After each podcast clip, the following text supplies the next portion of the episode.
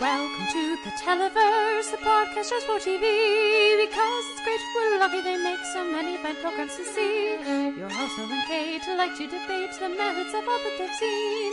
Comedy, genre, reality, drama, and anything that's in between. Welcome to the Televerse. Let's get the show. Hello and welcome to the Televerse and welcome to 2020. Are you ready, Noel?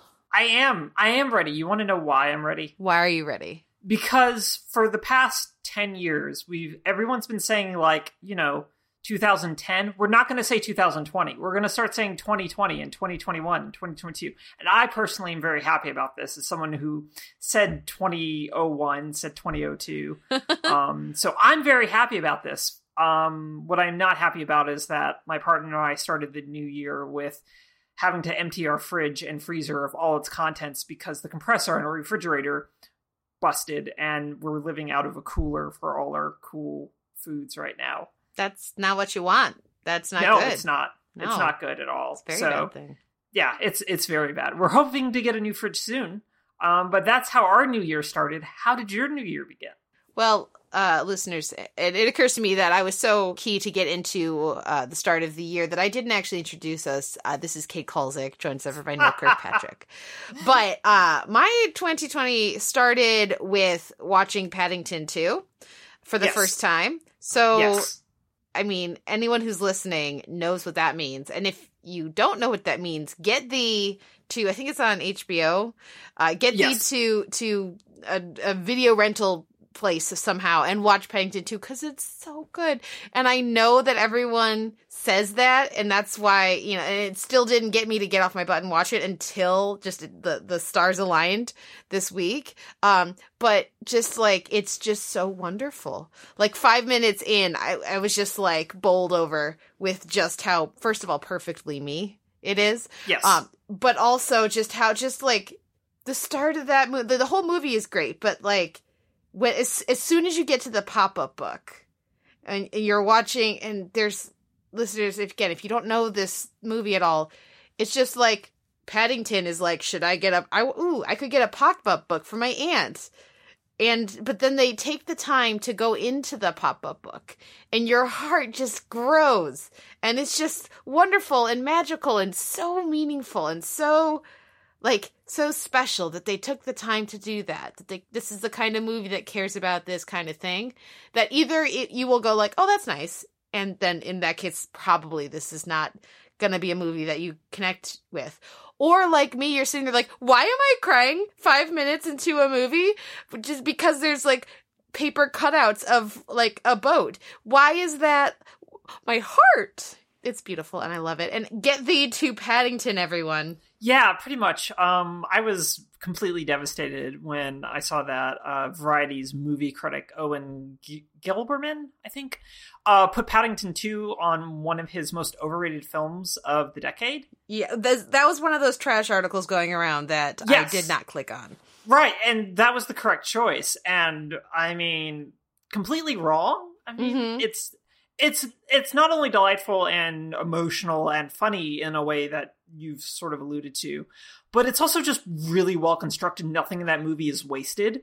The introduction of what all the family has been up to since the first movie, like doing yoga, studying trains, and all this stuff, all comes together in the end of the movie for the climax and it's just like that's just good script that's just good script writing that's just good structure and it's not wasting anything. There's an economy of action and narrative in this movie that is just really wonderful and a model for a number of other movies that you could watch um, in terms of what they do and how they do it but nothing feels wasted in this movie. And it's just really wonderful. And you also have hugh grant just chewing all the goddamn scenery. Well, and I haven't seen Paddington 1, the first Paddington movie, so yeah and I, I have a vague recollection of the books, but I don't have a connection to the to the you know yeah no, neither do i fictional Yeah. you know like character. Um, but no, if anything, I feel like it's underrated because people had all said oh it's really good, it's very good, but no one had like. I feel like I feel like I needed friends of the show who I'm sure th- tried to do this and thought they were doing this. I just wasn't listening to like Mhm. the the internet equivalent of just like like stop like just stop you, hold hold you by the shoulders, be like, "Wait, stop moving." Seriously though, dead in the eyes. Seriously though, you need to watch this movie. You will absolutely love it. It is a Yeah. beautiful like celebration of humanity and what a and, and also just what a powerful like in the context of everything that's been going on politically in the UK for the Yes. past several years. What a powerful anti-Brexit statement this is as well. Like it's it's so Yes. many things. Plus, also then Peter Capaldi showing up just to, be hilariously terrible for like like the cast is just full of of uh beloved British actors showing up for either like one line or a significant role depending. Um, but yeah, listeners. I, this is this is your friendly podcast hosts stopping you, holding you by the shoulders. Go like, no, seriously, just take a second. I'm I really mean this one. You will really love it. And if you don't, I think you'll know in the first like 10 minutes and then you can turn it off. Yeah, and I think you should also watch Paddington 1 because it's equally good. See, that tell see there we go. Done. Yeah. And like like I I I was watching it with my parents and my sister called while we were watching and and so I answered like, "Hi, I can't talk cuz we're watching Paddington 2." And she was like, "Paddington? Why?" And I was like, "It's beautiful and you're going to love it." I mean, she's you know Oh, Maggie's going to love it. going to love it. She's gonna absolutely love it, but we can't talk now. I will talk to you later. Love you. Bye. Hang up. This- and actually, like, I'm gonna go see Little Women uh, probably to, uh, Oh, tomorrow. It's so good. Right? I know I'm gonna love it, but It's I, really I- good. I was trying to get because I wanted to go with my sister, and I don't know. Hopefully, she'll be able to join us because I, I I know that she's gonna love it. But uh, she's iffy, so I was like, okay, okay, mom and dad, uh, Little Woman, we need to go see Little Woman. And my was like, go with your mom, and I was like. He's like, why would? And I was like, mm, why don't you want to go? He's like, well, I don't- I still feel like, yeah. I was like, Paddington. He's like, fair enough, fair enough. It's like, yeah, I wouldn't expect that I would like Paddington either, and it was absolutely beautiful. So that's, that you know, I feel like that is going to be a, a good like jump in point on on, on things, and it, I'm, I'm very excited for it. And also, then I get to be the person that introduces members of my extended family to Paddington, and I have a feeling that because none nobody in my extended family that I've talked to has seen it, um, and I already have a sense of who will like it, and who will be just like, yeah, it's fun, and who will be like, oh my god, guys, this is amazing. So I, I'm very excited about that part of it, at least. yeah.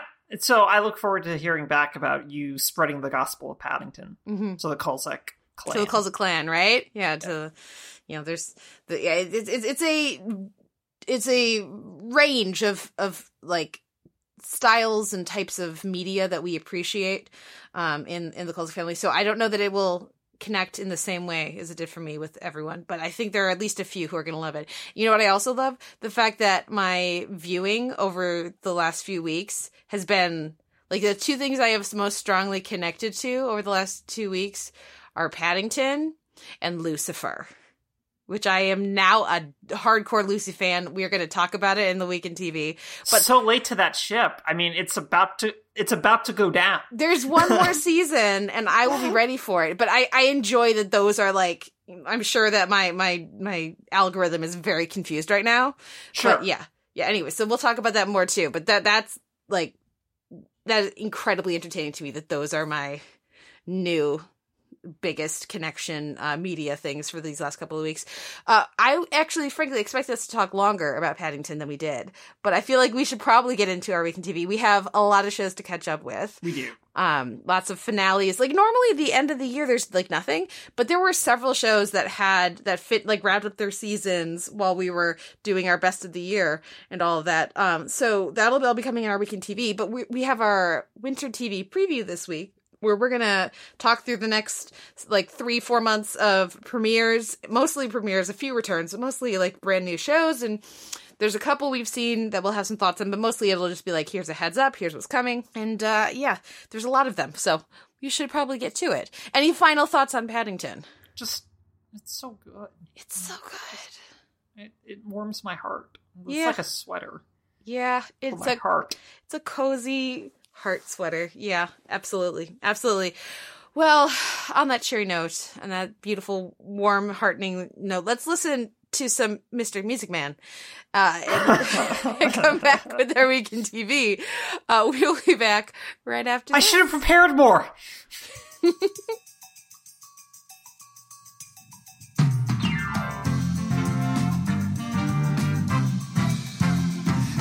is music here, music there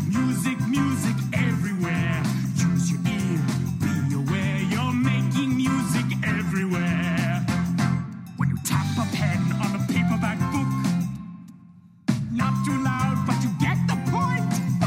Toss a dress shirt in a laundry sack. Subtle sound, let me find something else. I have a clarinet. What? Instruments. Listen when I say what songs are about. I'm making music. You're ignorant. I'm making music. Ha ha! There is music here, music there, music, music everywhere. Use your ears, be aware you're making music everywhere. that was Jake Gyllenhaal on John Mulaney and the Sack Lunch Bunch, uh, which the special of which uh, premiered while we were doing our end of the year shows. So this week in our week in TV, it's actually our three weeks in TV.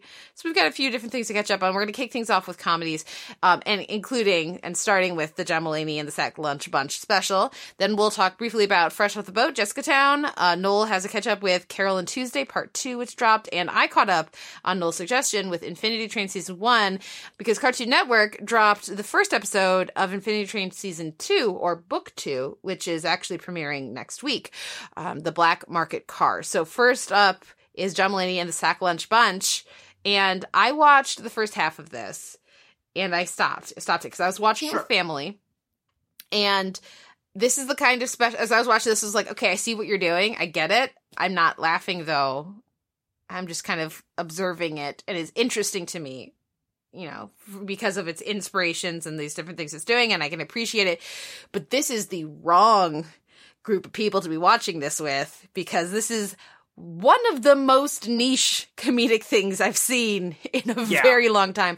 I still have not gotten back to the second half of it, but when I say John Mulaney to my family, uh the specials that we've watched, they have all loved. Like we like as also someone from the Chicagoland area, from the Midwest, who uh, grew up, who was raised Catholic and has a lot of very similar cultural references and touch points. There is uh, Mulaney's stand up is well received in, in this family, uh, and none of us laughed once in Sack Lunch Bunch, and uh, so it just it was a dead room. I'm sure that when I go back to it and finish it, because I will, I it will probably work much better for me in just watching it by myself, which will be a friendlier room than the room I was watching it in. But I have to say, having only seen the first half, I am somewhat surprised that it's so far so beloved. Um, because I like I didn't feel like there were the layers I wanted there to be, but as someone who really appreciated it and all, I'm hoping you could tell me either what I was missing or whether it all kind of like comes together in the second half at some point and then it makes things click in and then work even better. Because for me, it was like, yeah, this is an interesting experiment, but I actually laughed more. This is going to be a sick burn at the John Mulaney TV show than I did at this. And that is That is Harsh. a really harsh burn. That yeah. hurts. So so tell me what I'm missing and what what like what I'm getting wrong here because everybody else seems to love it. Yeah, and here's the thing. I don't think that you're necessarily missing anything, honestly. Um, I think it is operating in its very sort of niche vein of John Mulaney decided to make a Sesame Street esque sort of thing. And parts of it work, I think, really, really well. Um, largely the non singing parts work really, really well because as much as I like a number of the songs, they also go on just for way too long, is one of the larger problems that I have with it. Um, but I think that the charisma of the kids and the show's obsession with death and fear really kind of helps to keep me kept me engaged with it. Um, so I generally really really enjoyed my time with it. Um, and I don't think that it necessarily clicks to place in in the end of it, um, which uh, caps off with the song that we played with uh, Jake Gyllenhaal as Mr. Music. Uh, and Gyllenhaal is channeling Will Ferrell of all people through most of that, and it's a really fascinating sort of performance piece from him in a year of performance pieces for him as a deranged art critic, and then as a very upset former Stark employee. Um, I feel like it's more than one year of that. I feel like he's been making very Yeah. interesting choices for a while. Yeah, he has. This year, I think, just kind of distilled all of it into a number of different ways. Um, but I, I do think that you're not necessarily missing anything. There were like stretches where my partner and I just kind of went, this is taking a little while to get through in terms of the musical numbers, again, in particular, just going on a little too long. Um, so there needed to be some editing, but we all we both really enjoyed the talking head segments where the producers are talking to the kids uh, because of the whole a kids say the darndest things, but also b of from the mouth of babes sort of thing of how they talk about fears and dying and death and that kind of a thing. So I think that there's plenty I think that there's a really good unifying vision here, but some of the sillier songs that are very much intended to both hail audiences but hail children as well, they don't hit that balance quite as well as I think that they want to. And I think that the big result is that it ends up feeling a little too kid centered sometimes, especially again with the songs, without being able to fully hail like adults at the same time. And I think that that kind of imbalance is what keeps it from really being something that I think you'd go back to every year with your family um, around this time or just every now and then if you wanted to laugh, with the exception of the Mr. Music number, which I still think is one of the funniest things that I watched last year. It's just deliriously good it just I don't think it comes together, but it's such a also a distillment of a lot of Mulaney's comedy that I think that's the other thing is that there's a lack of a stand-up build to it that doesn't allow things to snap into focus. So it feels a little more um, scattered in a number of places, and I think that's ultimately the, its biggest failing, apart from the inability to properly hail its both of its audiences. Yeah, you mentioning the the musical numbers. I mean, because like, the, especially after the Diner Lobster Les Mis musical Right. and the Bodega Cat musical number from the last two times uh Mulaney hosted SNL, I expected a lot more out of these songs. Um, and the one that immediately popped into my head was the "Grandma's Got a Boyfriend" named Paul or whatever song. That and I and I I just kept watching. I was watching this going like I get that the the fact that it's that that the song is actually too long and too repetitive and and it, you know the the pacing is just so different is part of the point. It's like I can see what you're doing, but I don't actually think it's funny. I, Yeah. It's actually too faithful to the genre that it's contribute like that it's inspired by to actually for me make the comedic like points kind of land to make the the moments really hit. Um and if they tightened it up then it wouldn't feel the way they want it to feel, which is like those old school specials. Um but yeah, I do agree. Some of the t- the moments with the kids are funny. Like I the the what like the discussion of fears and stuff actually made me think of a YouTube video uh, that I saw a while back of Billie Eilish interviewing kids about what about what they're afraid of, and it's just delightful and super fun, and um, led to discussions of spiders and and and and such. Um, that was absolutely delightful, and, and uh, I might go watch that YouTube video again we're done recording because it was super fun. Um, so I, I, I do, I like, I will be watching the rest of it, but it, it's, I have very high expectations for, for Mulaney because I think he's so good when he's, when it's all, you know, where it needs to be. Or I would even compare it to the Seth Meyers stand up, which I thought was good, but I was hoping it would be even better Right. and that's that's on me that's my expectations that's not fair to put that onto the the show itself but yeah i'm glad that i'm not just completely out of missing something out of the blue so it's just more about a personal taste situation um Yeah. but that also has to be much more encouraged than about this music mr music thing at the end good, because like- yeah then i'm very i'm even more excited for it if you don't like it, I don't know that we can continue to do this. Is the problem? Uh, Okay. no, I'm just kidding. thank you for helping me lower those stakes Yeah, right you yeah, know like yeah, yeah. put those expectations in a more reasonable place um, but yeah no but because then it's more encouraging because i mean it's not like Yeah. oh and the the whole beginning was hilarious too it's, Yeah, oh no um so we'll we'll see i i look forward to to catching up with the rest of it and uh completing you know like because it has been bothering me i was like i don't really want to go watch the rest of it, but I also it's been bothering me that I haven't finished it yet, so that will probably happen later later today. Um, for now though, let's go to our next show in the week in TV or the weeks in TV, and that is Fresh Off the Boat and Jessica Town, which mostly we're mentioning because this is this is not our first trip to Jessica Town, right? We've we've zoomed in before. I always love Jessica Town, and I am very glad that they brought it back in their last season. I am too, and it was just really fun um, to get like a little bit of singing, a little bit of dancing, um, kind of a hey, Constance Wu, if you leave, you don't get to do this kind of thing on our show anymore. Um, yeah, it's a nice reminder of just how good a singer she is, and the answer is Yeah. very. Right. So between that and then the good story with Louis, um, I just thought it was a nice, strong final Christmas um, sort of episode. But I realized that because it was a Christmas episode, we ju- we and it's 1999, we've just skipped over the election somehow in Florida, and I don't understand why that choice was made. That's very like that hadn't occurred to me, but you're right, and that's very weird. If only Yeah. for like Louis jokes. I feel like Right. there should have been a special at the you know the restaurant around it or something. Yeah. I mean, they just missed a bunch of hanging Chad jokes, and I don't know what to do about Mhm. that. Yeah, that's very strange. Um, what about Carole and Tuesday? I know you were excited about the first part. Did the second part, uh, you know, follow up on that? It, it live up to it?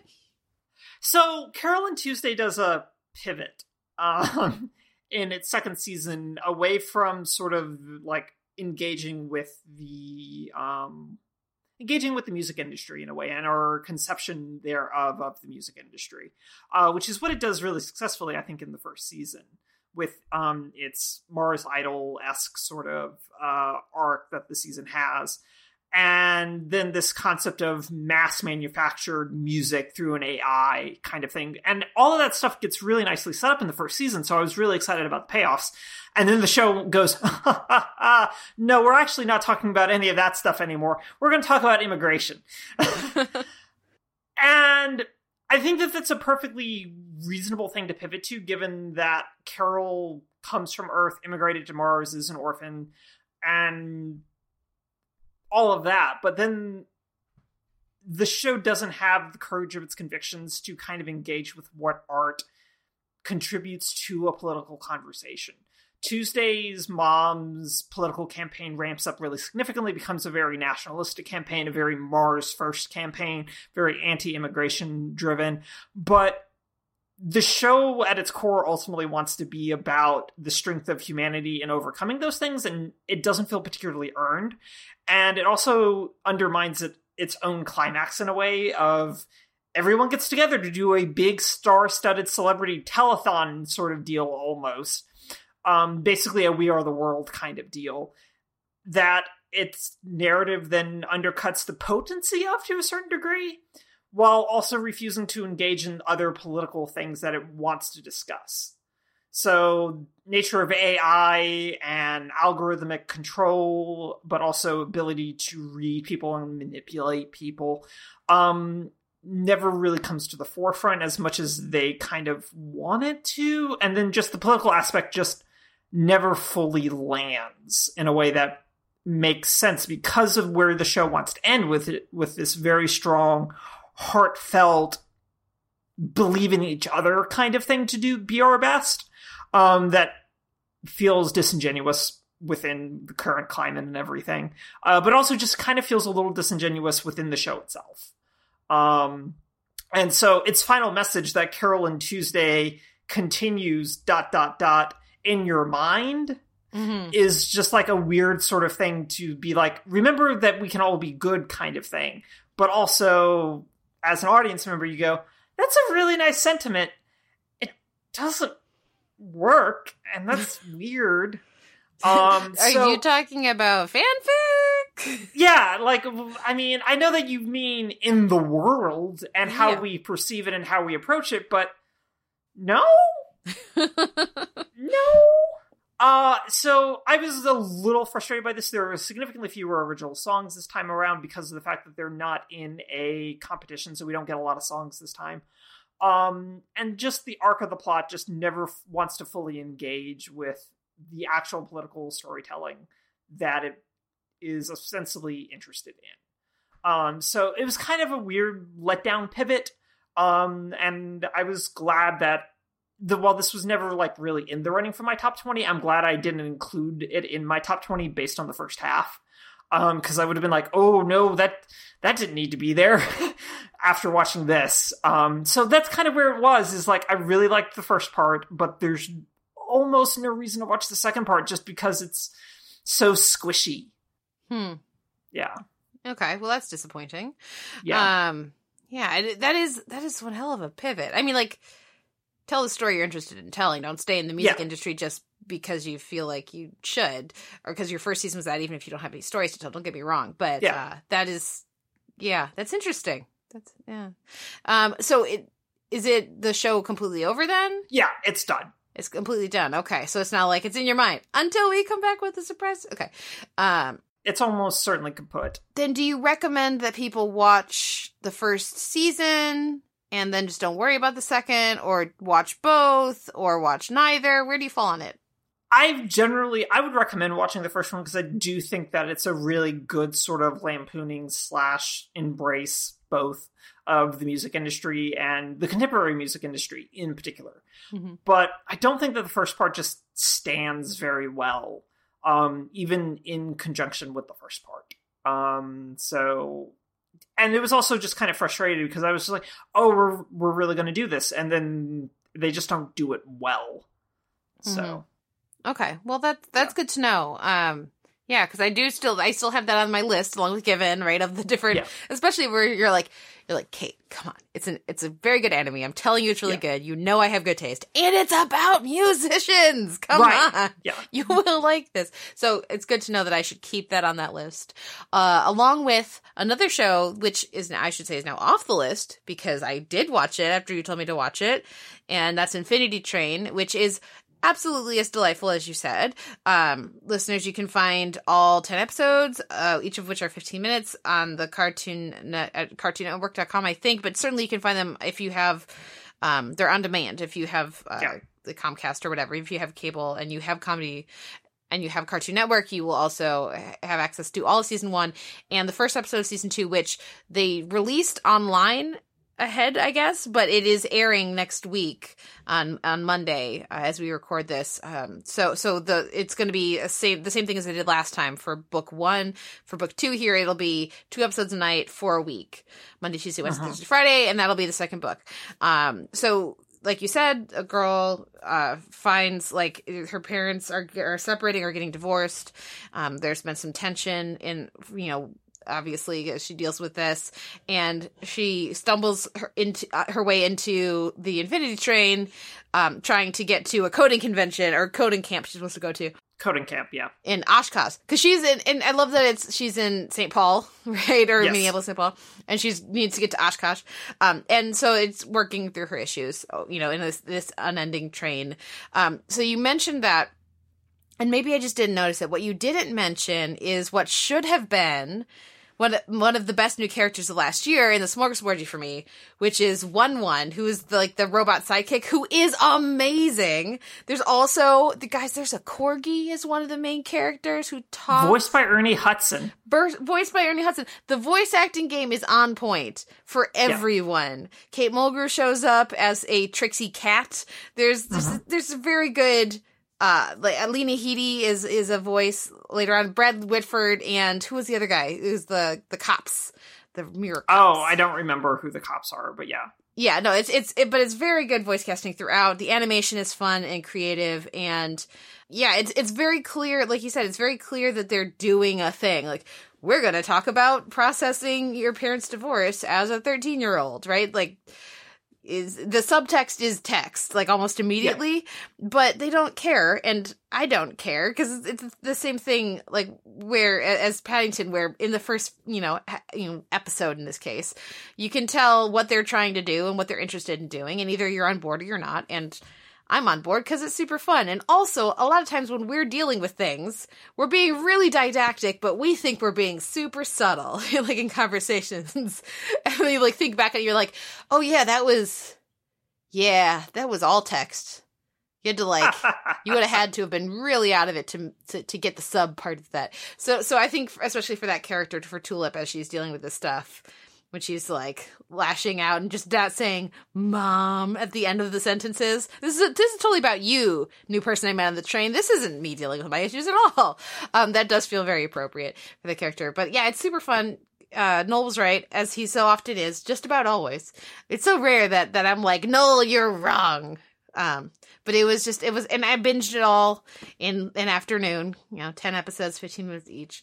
But hopefully, it will it will catch on with more people and you guys can catch up with it and, and I, I, you can absolutely dive in with season two you don't Yeah. need to have seen season one for season two i mean it helps but it helps. I do think because of one of the uh, like cohort characters for this season, it kind of helps having seen season one a little bit. Um, I did not know that that character is going to pop up in season two.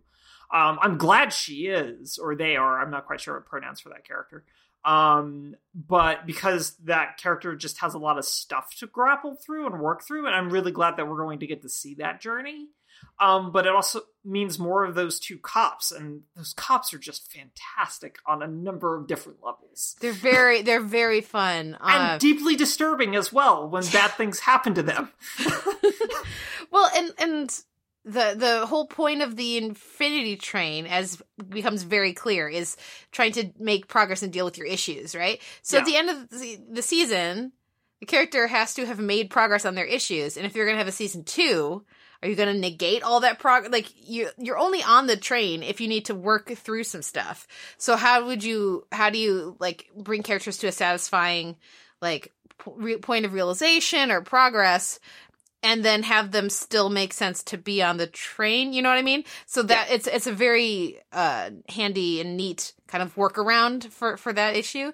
Um we're being vague here listeners. Uh, the reason i would say you should watch season one before season two it's all two and a half hours of it um, is because the the like sort of the character progression and journey for tulip is great but really it's introducing you to the train.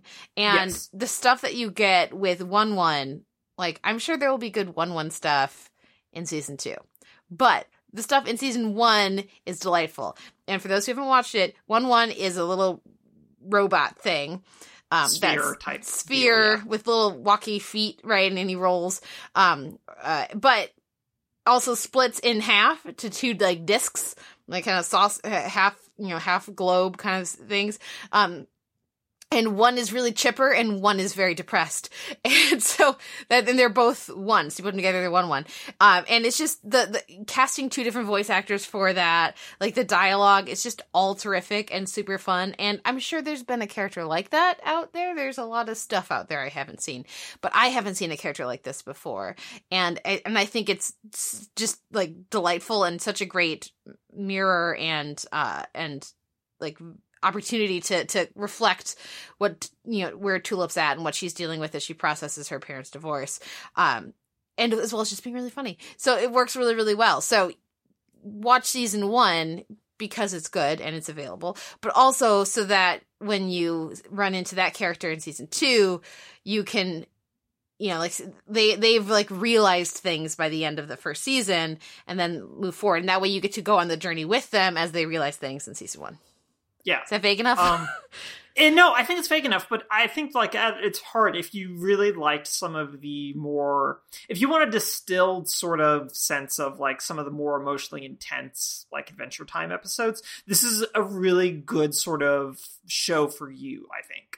Um, it's not quite as like big swings as Adventure Time. I think it's telling a very contained, very accessible story about divorce and grappling with that um, that is relatable for a number of things on a number of different levels as well, because it's about divorce, but it's also, as becomes clearer, about coping with loss and transitioning and the struggles therein to do those things. And I think that the show does a really good job of doing that while also, um, Kate, you won't have known this, but the cure, the conductor, um, for in in season one that is a main the main antagonist um in season one is modeled after a really scary robot in Neon Genesis Evangelion End of Evangelion, which is the concluding movie. oh no um, i'm familiar i knew i could see i spotted that Yeah. one Okay. Um, because well I just you know what i made I, I went to spirited away And but I, I but I but I you know I definitely tracked that that wasn't a specific anime reference. Right, yeah, no. really creepy. Yeah, and, well, the the little tentacle robot thing is definitely a spirited away kind of deal, but the white conductor with the red lips, that's oh Evangelion. yeah yeah yeah. That's an Evangelion reference. That is both of these things are also both of those properties are also things about transitions and either growing up or dealing with a loss of some kind and getting caught. And so the intertextuality of the show is also really, really delightful. So I think that there's just a really rich text here that is accessible and lovely and involves, again, animated corgis that behave like dogs of do you want to go to the next do you want to go outside no well you you want to go outside no yes no yes ah yes okay Let's and go. just yeah no it's just it's really really delightful and i really and it's also really creepy in a lot of places which i also mm-hmm. really really like and really really appreciate. S- so i think there's plenty of good stuff here. It's not doing anything i think radically new but it's telling a really good story in a really good way.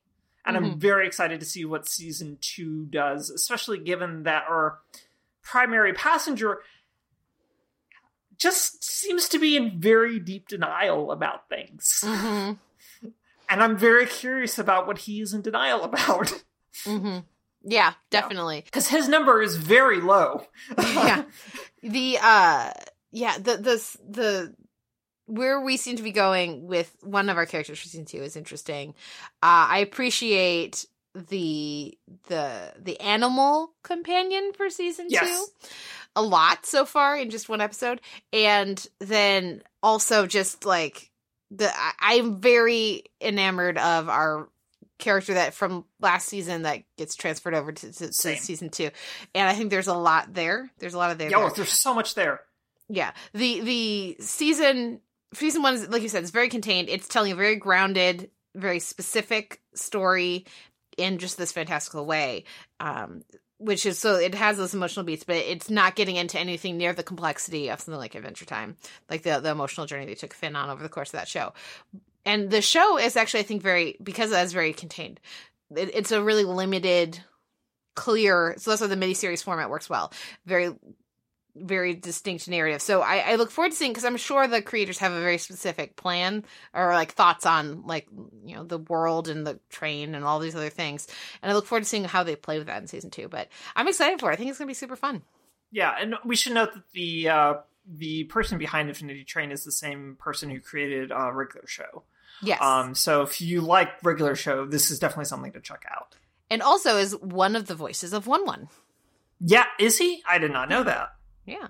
I don't know which one, but one of them.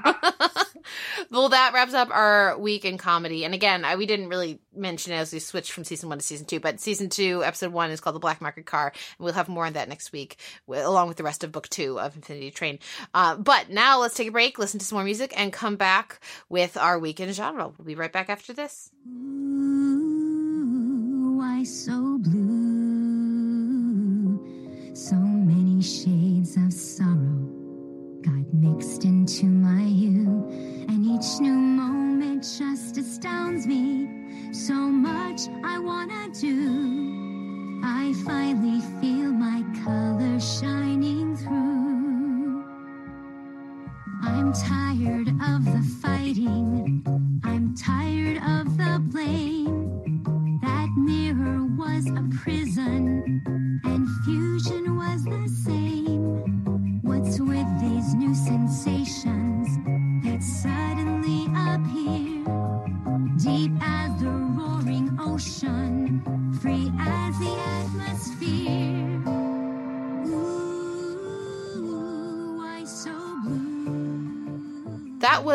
Shiny new Lapis song from this season, the end of this first half of Steven Universe Future.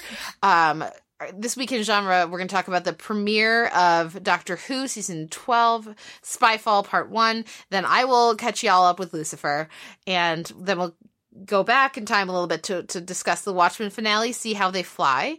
Then we'll speed back up with the rest of Steven Universe Future, the first, you know, see, episode five through 10 of season one. Bluebird, a very special episode. Snow Day, Why So Blue, Little Graduation, and Prickly Pear. And then we'll round things out with the end of the first season of The Mandalorian. So chapter six, The Prisoner, chapter seven, The Reckoning, and chapter eight, Redemption. So first up is the Doctor Who premiere, Spyfall Part One. And let's keep this first part of us, our conversation spoiler free um, Mhm. and just say obviously with the title spyfall they were going for bond here Yes. uh, did it work for you I really liked it. Um, I think like its spoofing of spy thrillers, I think is really sharp. Um, and Bond in particular is quite good. And I mean, you put Stephen Fry in it, and it's gonna immediately kind of click into place. I think Mhm. really, really nicely. But I think that there's just a lot of really delightful sort of things here from a shady business tycoon who they clearly sort of cast wanting Idris Elba but not being able to get Idris Elba. um, not that the actor that they cast isn't good because he's actually quite good in this, I think. But they clearly had Idris Elba type in mind. Um, but I, just I think it's a lot of fun from the intrigue with the gadgets. With all right, now everyone's going to put on tuxes, and the doctor's tails for her tux are going to be as long as her shorts that she still has on, which is just so delightful. Um, so I think that there's just a lot of really good, funny things here, and it was nice to just kind of have that. All right, here's how we're going to get the team back together, type of thing of MI6 rounding everyone up, basically. And I just went, oh, that's really fun. That's very fun. And then just the alien threat, I think, in this episode that we get to see is really cool. I think, um, both in sort of an X Filesy sort of way of we can't quite see what they are to a certain degree, but they're also kind of scary. Um, I think just worked really, really nicely as well in terms of their beings made of light or what appear to be light, and that is a really good contrast to the idea of spies doing things in the shadows and that kind of exposure type of deal of both being undercover because they phase through shit and camouflage and being beings of light is just really really cool and interesting. So i'm really i'm really excited to see where part two takes them as a concept and how we deal with um deal with them as entities and going forward and how that plays out. So i'm i'm very on board. I'm very excited in a way that i don't think i was even excited about who when it started with um jodie whittaker and this group um, in the first season, as much as I generally sort of liked the first season um, of this new Doctor. So I'm curious about where they're going to go. I'm also just intrigued, and I want to ask you, as someone who's much more of a Whovian, Mhm. um, how you felt about this kind of an episode in terms of this kind of rollicking adventure yarn that the first season of this new Doctor didn't really engage in it in any real way, shape, or form. This very much felt like a earlier New Who sort of premise and setup type of deal. Um, and how that felt to you, because again, I felt like the first season, while it sometimes had rollicking adventures, wasn't this scale really. And because of its structure of alternating between doing goofy doctor stuff and then goofy doctor history stuff, um, how doing a big genre parody basically with the doctor how that played to you in particular. And then we can talk about spoilers and how you f- felt about that. Yes. Well i really liked it. I had so much fun um, with doctor who does bond. Uh, yeah Uh-huh. and, and the i always enjoy the adventure and um, excite like kind of more actiony who's when they're when they're when they work when they like come together right and they pull it Yeah. off. And this is no different. I, having such a large TARDIS team right now with you know just like they did last season I think you know splitting them off really worked well and gave us a lot more uh you know the I like I appreciate the scope I guess yes of of the what's going on. I like that it seems by the end the doctor knows what's like where they are. You know, like what like they Mhm. know they have a much better sense than we do of what's going on, which is going to be exciting for part two. But Yes. uh, I yeah, it's just fun, and I think that they couldn't necessarily do that in the first season because they wanted to have more of a reason that the the team is together. So the the, the when they decided to kick off the season with them trying to get back home and like nearly dying and all this stuff, it led and, and of course the death of you know the two of the Yeah. our main characters, you know, family members, uh, that just necessitated uh more more a darker tone and Sure. um more sedate i guess more it, it felt more like uh a tng like kind of I think that's a really good comparison. Yeah. yeah um and this is much more uh i don't know original series uh this is like more adventure-y i don't know what Yeah. the good the correct tng because it's not doesn't feel like ds9 either um but like i don't know what the uh, correct star trek comparison would be but um, It's better Enterprise. yeah, it's like if Enterprise had been what it wanted to be, had had pulled that Yeah. off. Um, and and I'm excited for both. I like like I was so excited last time, last season, season eleven, to get like Rosa Parks and to get these different, like these much more thoughtful and interesting choices of where in history to go and when in history to go and not just always London, you know. Um and so I'm hoping that we won't. I hope this, this isn't just like a, a new statement of purpose and we're going to completely go away from that. But I do think it's important to, to also have just some excitement and have a good time and get into just some ridiculous scrapes and you're on a motorcycle chase now. And you know it's it's it's delightful. Uh bring in stephen fry to have two scenes and then get killed off. It's great. Um i did uh have a few questions about unit and kate stewart and some other you know why is why is the only person that they're talking to who who like kind of brings him into the action be Stephen Fry, who- who's in head in charge of what MI5, MI6, um, MI6, yeah. MI6. Thank you. Uh, but but other than that, I think it was just a blast. It was a hoot and a half, and I'm I'm down for that. Uh, so yeah, we'll see. I, I'm very excited about the second half of of the episode, but we should talk about the big twist. And we've given you enough Yes. time at this point to skip ahead to the next show. But if you know you haven't taken the hints, now's the time. So Sacha Dhawan, when Sacha Dhawan shows up as as O in the lettering oh, system, Such a good joke. Like they Yeah. they line it up so nicely. yeah, It's so nicely lined up that I can't stand it. Well, I was just sitting there, I was like, okay, what? I don't remember the episode with this character, but I feel like they wouldn't be referencing back so many times that that, that O went on one adventure with the doctor. That like, did I forget? Like, was it like kind of thing where where they just like had him in like two scenes and one thing, and they were like, hey, you know who's actually like broken through and become a much more prominent figure? Let's bring him back and we can flesh out the character. I was I was trying so hard to remember what episode it could possibly be that he had had a bit part in. Um, unfortunately, I didn't Google it while I was watching. But then I, I but I, what I realized later is that the actor was in an Adventure in Space and Time. Yeah. Uh, playing the director of the first episode, the early episodes of Doctor Who in the, the, the movie about the making of Doctor Who. And I was like, that's where I know him from in the Doctor Who context. Um, but that kept me off of my game as I was watching enough that I was completely not ready for the twist. And I thought they executed it really well. I, I'm not super on board with some of the choices for who, the character. It's a little too Simsian for me. Like, yes. a little too twitchy and too like I feel like we've done that master. So I'm hoping that that's just gonna be like a glitch and we'll because like when the moment of reveal of like oh catch up doctor I thought that was great. But I wasn't I wasn't big on on some of the ticks we were seeming to be getting. So I feel like we'll Yeah. get a better sense of what the performance is going to be and what the character is going to be in the next one. But I thought um I thought that the his performance throughout the rest of the episode was terrific, and there's there's so much there, and I can't wait to go back and rewatch it with you know the reveal and everything. So I, I thought it was terrific. What did you think? See, I thought it was really Simsian too, and that was kind of like my initial gut reaction of, wait, now why are we doing Sims again? No, Mhm. don't do Sims again. Do someone else. The whole idea of Sims's master, especially in response to Tennant's Doctor, is how much alike they are.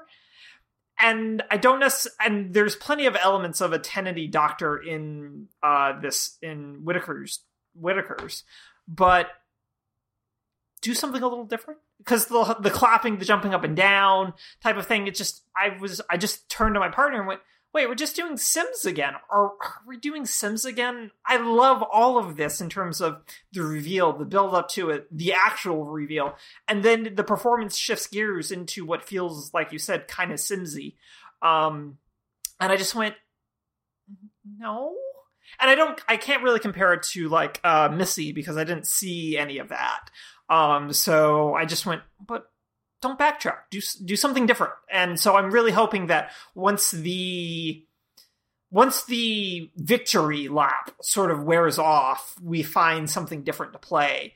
But I really like the actor a great deal, um, and I'm really excited to see what he does with it and what how that gets represented going forward. So I just I was really keen on it, and I was also wanting to, wanted to know how you felt about them bringing the master back so quickly, like in the premiere um as opposed to like doing a build up to it which is what they've kind of historically done in new who.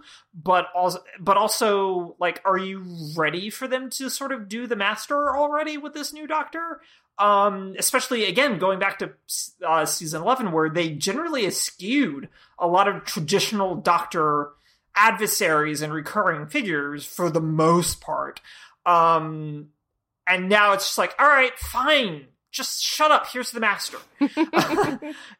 but it doesn't feel like that either, though. Of like, fine, here. It legitimately, because of how the episode plays out, it legitimately feels no. This this worked really well in mm-hmm. terms of a launch for that. But that was just me as someone who's not as deeply enmeshed in this uh franchise. So that was the big thing I also wanted to talk to you about was giving us the master really quickly and whether or not you felt like it was a good time to do that or just yeah just tell me about that how you felt about that yeah i would be very surprised if the master was done for this season after spyfall part 2 i would uh-huh. be very very surprised if if at least like if if the master isn't a presence throughout a lot of the season or if they don't at least come back like once or twice, either in the middle or at the end of the season as a pivot point.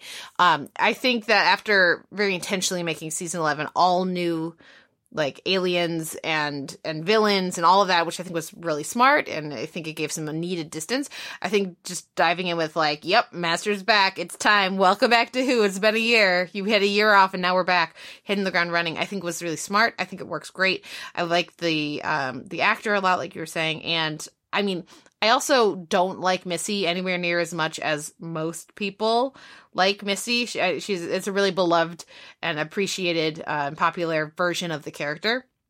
But for me, it's just um, after a while, I get tired of it. I want more nuance, and I certainly don't have any problem with this. So some people don't like because Missy's progression over the course of like her when we last see her is pretty dramatic. And some people feel like this is like backtracking and less interesting. But for me it's just it's, a new regeneration it's we don't know where it is in, in the master's timeline. I'm fine with it. Um but i think uh as as my, I like I appreciate Michelle Gomez so much more than I appreciate Missy, and for me, it's all tied in with this trope and like this stock figure that Moffat is like obsessed with and loves, and it's uh and so for me, that version of the master really suffered. I'm sure if she's listening, friend of the show, Allison Shoemaker, is yelling at her iPod right now, yelling at her podcatching device. Um, cause I know that, that this is a minority opinion among the, the Who fans. But for me, I'm very ready for a change and I'm excited about what this could be. As long as, like you said, as long as they don't retread Sims too much. I, I because that again that character worked, and that was another situation where I was like, oh, I actually like Sims a lot more than I like Sims Masters. Um, so so long as long as we don't get too overly familiar and too twitchy and everything, um, I think I'm gonna be really uh ready for a, a lot of this master, or at least a having them like kind of pop up on a regular yeah. basis. That's what I'm anticipating. Because okay. remember, we're also getting the Cybermen back this season. We're also getting a few right. other recurring villains. So, um, yeah, we'll see.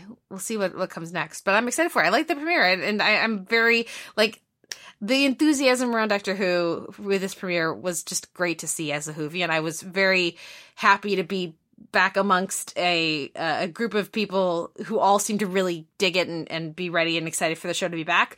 And uh, mm-hmm. and it seemed like this was almost like specifically crafted to appeal to the people who were not certain, weren't sure about season 11, who didn't like it. Um, so we've had our transitional season and now ready to just dive in. And yeah, I'm, I'm excited for what it's going to bring. I'm repeating myself though, so I think it's time to move on to our next show, uh, which is Lucifer.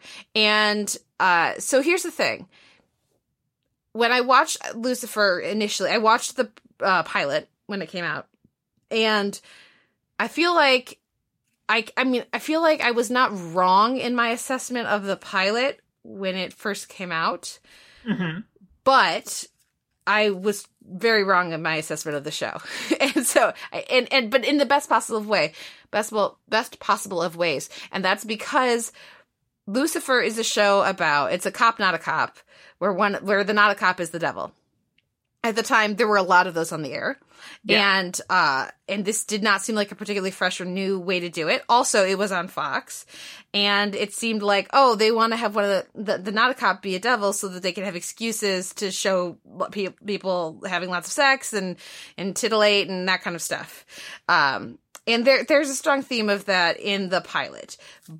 But, uh, what I did not realize, because I did not stick around to watch more of, of the uh, episodes at the time, is that while that the show absolutely could have gone in that direction and been exploitative and been kind of like gross and like not interested in all that much, is that instead it went in a very different direction, which is to really respect and appreciate all of its characters.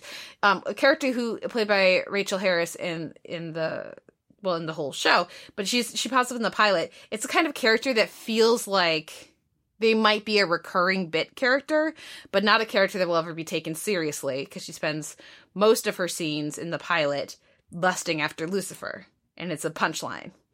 Um, if you had to- told me at the time, don't worry, Rachel Harris is actually going to be one of the main characters of the show. The character is going to be completely respected and validated consistently throughout the show, and will not be a punchline. Will never be like a joke that we're making fun of how ridiculous this woman is who's just constantly ogling Lucifer because he's the devil and we need to demonstrate how our main female lead is not affected by him so we're going to do that by you know through this other character Eh, then I would have been like oh okay that's interesting. That's a good sign. And if you told me that actually the central tenet of the show is going to be this discussion of guilt responsibility and taking ownership of your choices I'd have been like oh that's it that's interesting. Huh. And there's fun you know other things in there as well. Uh db woodside who at the time i knew from buffy primarily is one of the main characters. He's super fun. The the it's so weird to see kevin alejandro cast as the douchey bro dude who's who's supposed to be Yeah. the less attractive character because of course he's i knew him from true blood and he's just ridiculous like everybody on true blood is ridiculously hot right so like like they're trying to make me think that Kevin Alejandro is not the cute one on this show this seems very strange like but the it, this is a show that i'm and i'm definitely overselling it because there's an element of discovery to my experience binging it Right. Right? Especially the third season is like 26 episodes. Um, the fourth season only has 10. The first season is like 13, second season 18. So like, don't get me wrong, like it, it does get into a bit of the cop not a cop procedural grind. But as we both know, I love a cop not a cop Yes. procedural. I am a big fan of the detective case of the week procedural. There's not enough of them on TV for me right now, uh, in my in my opinion. And having this be a show that actually is very connected to its characters, to its development, and consistently of the two choices you could make goes for the more interesting one, the more nuanced one, and has a stronger sense of its thematic through lines that it wants to express and like like it, it really develop. I think that I mean it's it's really such a wonderful surprise. And basically, we need to get Latoya on friend of the show. Latoya Ferguson, have her come on, and so we so I can talk about Lucifer because I don't know anyone who watches it because for the same reasons I didn't. It looks bad. it doesn't look Yeah. good in its promotional materials, but it's you know it's a show that takes that subject log line cop not a cop but it's one of the, the not a cop is lucifer and just goes like okay just have fun just go with it and there's actually even like very meta jokes about it. Like one episode that involves musicians and Lucifer is just like singing, making up a song about his life. Good, it was like good cop, um, devil cop. They're solving crimes. Don't worry about it. just go with it. It'll be fun. like there's just a good awareness of the world they're building, respect for the some of the comic stuff without being beholden to it and it just constantly is entertaining and cheeky and fun and on the right side of um like balancing those different elements really really well. So i just had a blast with it and um yeah it takes a you know kind of a couple episodes to see what they're doing and to appreciate that they do respect these characters. Like the the their cop one of the first things they intro- they introduced to you uh, uh, about her is that she was a teen actor or kid actor and her, one of her, her, last movies was like Hot Tub High School, where you saw where she had uh, she was topless in it, and so like she's immediately being sexualized by by Lucifer um, in a way that on a worse show would feel skeezy and pivot, and like that would be the dynamic, but because I've seen it the whole the show, I have you when you if you stick with it, you get you realize oh no, the character isn't actually being skeezy he's genuinely like curious. It's like, I thought I'd seen you before. I thought I knew I'd seen you naked. Okay.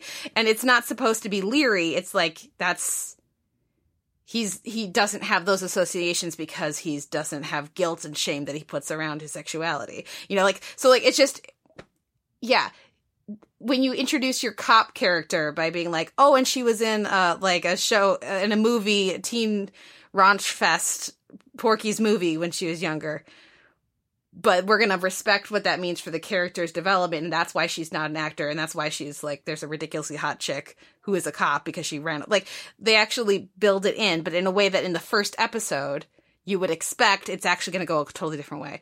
And I'm just kind of repeating myself at this point, so I should I should move on. But um, it was just such a lovely discovery and for me and i know i'm behind behind the times on it but i'm excited that i am now caught up and i will be able to watch season five the, uh, which i think is the final season live yes. and certainly after watching like the rest of the show man that would have been a rough series finale um it would have been really good for season like the season three finale I think is very good, and and there's some really smart writing choices in season four too. Some of what they do, like narratively it was very satisfying and and I really appreciate so the choices that the, show has made for, around some of the characters. Others not so good. Tom Welling as like one of your main characters. Why? I mean, he's fine, but like bring in a better bring in a better actor. Um, it's not that he's terrible or anything, but just like other members of the cast are just much better. And yeah, yeah, I just don't know. I don't understand. Like, I don't get why for 26 episodes, not oh. like for like a five episode arc, absolutely, but like, that really weighed down season three for me. But, anyways, I should stop talking. Do you have, does this pique your interest or curiosity in Lucifer at all? Or, or not really? Because I, mean, a little bit. Um, it's a lot. My partner, my partner really likes Lucifer a lot as well. She caught up on it and just really enjoyed it. And she attempted to sell it to me by highlighting two things that she knew would appeal to me. Mm-hmm. One, she talked a lot about the Cain and Abel storyline, which she really, really liked, mm-hmm. and told me about how it plays out. Um, and Lauren like, Lapkus. No, Exactly. That's what she used was Lapkus and was just like, no, no, you don't understand. Here's, Here's the thing. The thing. but then the other thing that she attempted to do um, to sell it on me is explain this really this sequence of events in which I think it's Lucifer is unable to sleep and just goes through like this big you're see you already know what I'm talking about. Goes through this big cleaning thing. Yeah and does all these things so he doesn't fall asleep. Also, that they can make a bones joke. Yeah. And it's just like, that was pretty much enough to like get me to want to watch that episode because I just wanted to be like, wait, no, why do you craft a whole episode to make a joke about bones? Nothing against bones, but that's that's a big commitment. but she she attempted to like basically sell me on it in terms of how it deals with kind of its meta humor to a certain degree um but also various other things about it, including Lapkus. Um, so I haven't like carved out the time for it, but given how my sh- schedule is now kind of structured this quarter, um, I may just end up now that I've rewatched almost all the Marvel movies, um, thanks to Disney Plus. Yeah. Um, I need something else to watch, so maybe this is it. Okay. Maybe. Okay. Um. So yeah, we'll see. I'll let you know if I start watching it next week. Um. Because yeah, because I have rewatched like half the Marvel movies and have updated my Marvel rankings. yeah, I was gonna stuff. ask. Yeah. Yeah, no, Okay. things have things have shifted a little bit, not a lot, but a little Mhm. bit.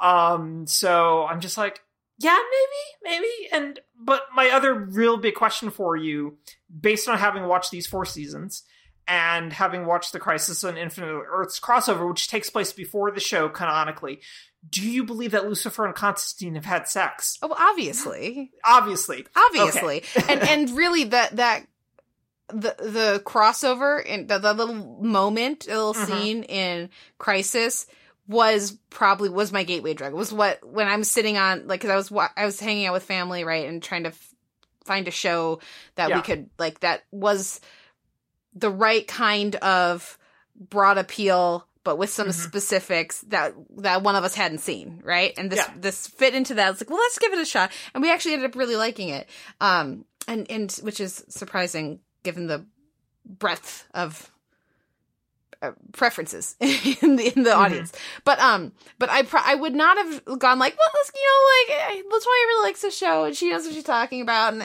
i should just you know like th- that whole conversation was because that little moment was so fun in the crossover. If that hadn't happened, I probably would have been like, no. I probably wouldn't even have paused so that I, and to give myself time for my knowledge that Latoya knows what she's talking about to get me to click the button, right? Yeah. Um, and so, yeah, no, I, I, if you do end up checking it out, I will be curious what you think.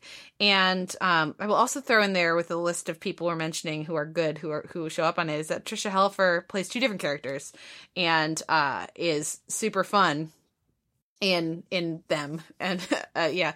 And there's some there's some different characters that work and don't work. And there's like two different characters two of the different actors um had kids over the course of them filming the show which one of the characters they like wrote off for several episodes for her maternity leave. The other character they wrote it in.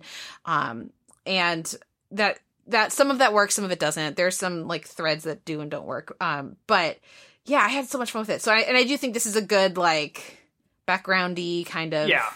and you can see what you think and you might find yourself getting sucked in if you're like me or if not it certainly works in that vein so Yeah. yeah let me know what you think i am certainly curious and like i thought you were gonna go the bones joke works really well and again it's another hint like like towards that self-aware like cop not a cop thing right yeah. but but also my favorite part of that's trying to stay awake montage is the complete and utter failure at trying to assemble ikea furniture right. She mentioned that as well. Yeah. while awake for six days straight. Um, yeah, good times. It's good. It's, it's a lot of fun. So if there are any Lucifer fans in the audience, reach out. And I want to talk about the show, so let me know on Twitter what you think. Uh, now let's go to the Watchmen finale, see how they fly. And we talked about this a bit in our end of the year podcast, but we Yeah. were less enamored of this than other people. Um, I liked it more than you did. Yes. But what did you think of this episode? And like, let's just start with the context of as like sort of redefining the rest of the series as an origin origin story for like I guess police lady Manhattan because not not doctor and not Mrs. but uh sister Manhattan maybe um maybe uh uh yeah what yeah what what did, what did you think of of how like if if the whole show is winds up being an origin story does that help or hurt some of the choices I, I am sort of indifferent to it as an origin story because I feel like Angela feels really fleshed out in a lot of ways that I really, really appreciate up to that point. Um, and I do think that a lot of it functions as a good a good origin story for who Angela Abar is already, without needing to worry about the Manhattan powers. Um, that I don't that because of the Manhattan timey wimey logistics of that how that episode is supposed to work, Um, and because of the fact that we sort of pivot away from Angela because we need to explain Manhattan um, and his place within this narrative is that it's sort of like it makes me not care as much about the answer to whether or not she has Manhattan's powers. And even to the point of I actively don't want her to have his powers since again one of the, my big things about like this drive to get Manhattan's abilities that kind of consumed the latter half of the season, um, particularly like the last episode and a half, basically. Um, well, no, just the last episode, really, but happening in the background of everything else, um, is that folks, you, you do understand that eventually you will stop caring. That's what happens when you become a god. um, you stop caring. Um, and that kind of a thing just I don't want that for Angela is the problem is I don't want her to stop caring. So this idea that it's an origin story for Angela Manhattan um, makes me very disinterested in that concept because I don't want her to not care. She has three kids. She has a connection to her past that she did not previously have. Let her live with that and let her explore how that changes her and alters how she behaves um, as a detective, um, provided she remains a detective um, going forward. Um, and I just that's kind of where I landed on that is like I don't I don't want that to be the case. So I kind of actively push against like the pool scene basically concept. Um, even if I do think that the show very much sets it up um, with she has powers now. Oh, yeah. We're going to leave it ambiguous, but she has powers. Yeah. Um, because we've made too big a deal of the egg. Um, literally too many times for her not to have abilities. Um, so I just, I kind of actively push against that because of what that represents, I think, and the arc of Manhattan as a concept. Um, and hopefully and hopefully again knock on wood we don't get a second season that this was a in and out sort of deal even though plenty of people are game for it. Like regina king is very very much wants to do a second season for obvious reasons. Um i just don't know that it's necessary based on what they did in season one. So that's kind of how i felt about it as like an origin story of like i don't i don't want it to be an origin story because it's a it just ends in a bad way in my brain of like an arc of history sort of deal. Um, so that's kind of how I felt about it. How did you feel about it? I'm very off base. No, I hear Okay. what you're saying. Um, for me, like, and it's the combination. And I actually hadn't thought about it the way you're talking about it, but you're right. Um, it's a, it's a counterbalancing of that with, you know, who should have the godlike powers is somebody like Angela. Right. Um, but the- also just it would deteriorate, I feel like. But Yeah, anyway, yeah. Yes, but I don't have to think about that because that hasn't happened on screen yet. And Right, in my exactly, head, sure. that cannot happen, which is why it ends when it does. Yeah. Right. Um, but you're absolutely right. It did like getting superpowers did not make John's life better or easier. And it didn't Um, make him better or easier either. Yeah. Yeah. But I do think that they're like it's interesting what the show seems to like seems like it's saying with, with its characters of like who deserves this power. Right. And it is not someone who is seeking it. It is someone who stumbles upon it but can choose it. Whereas uh, John couldn't didn't choose it.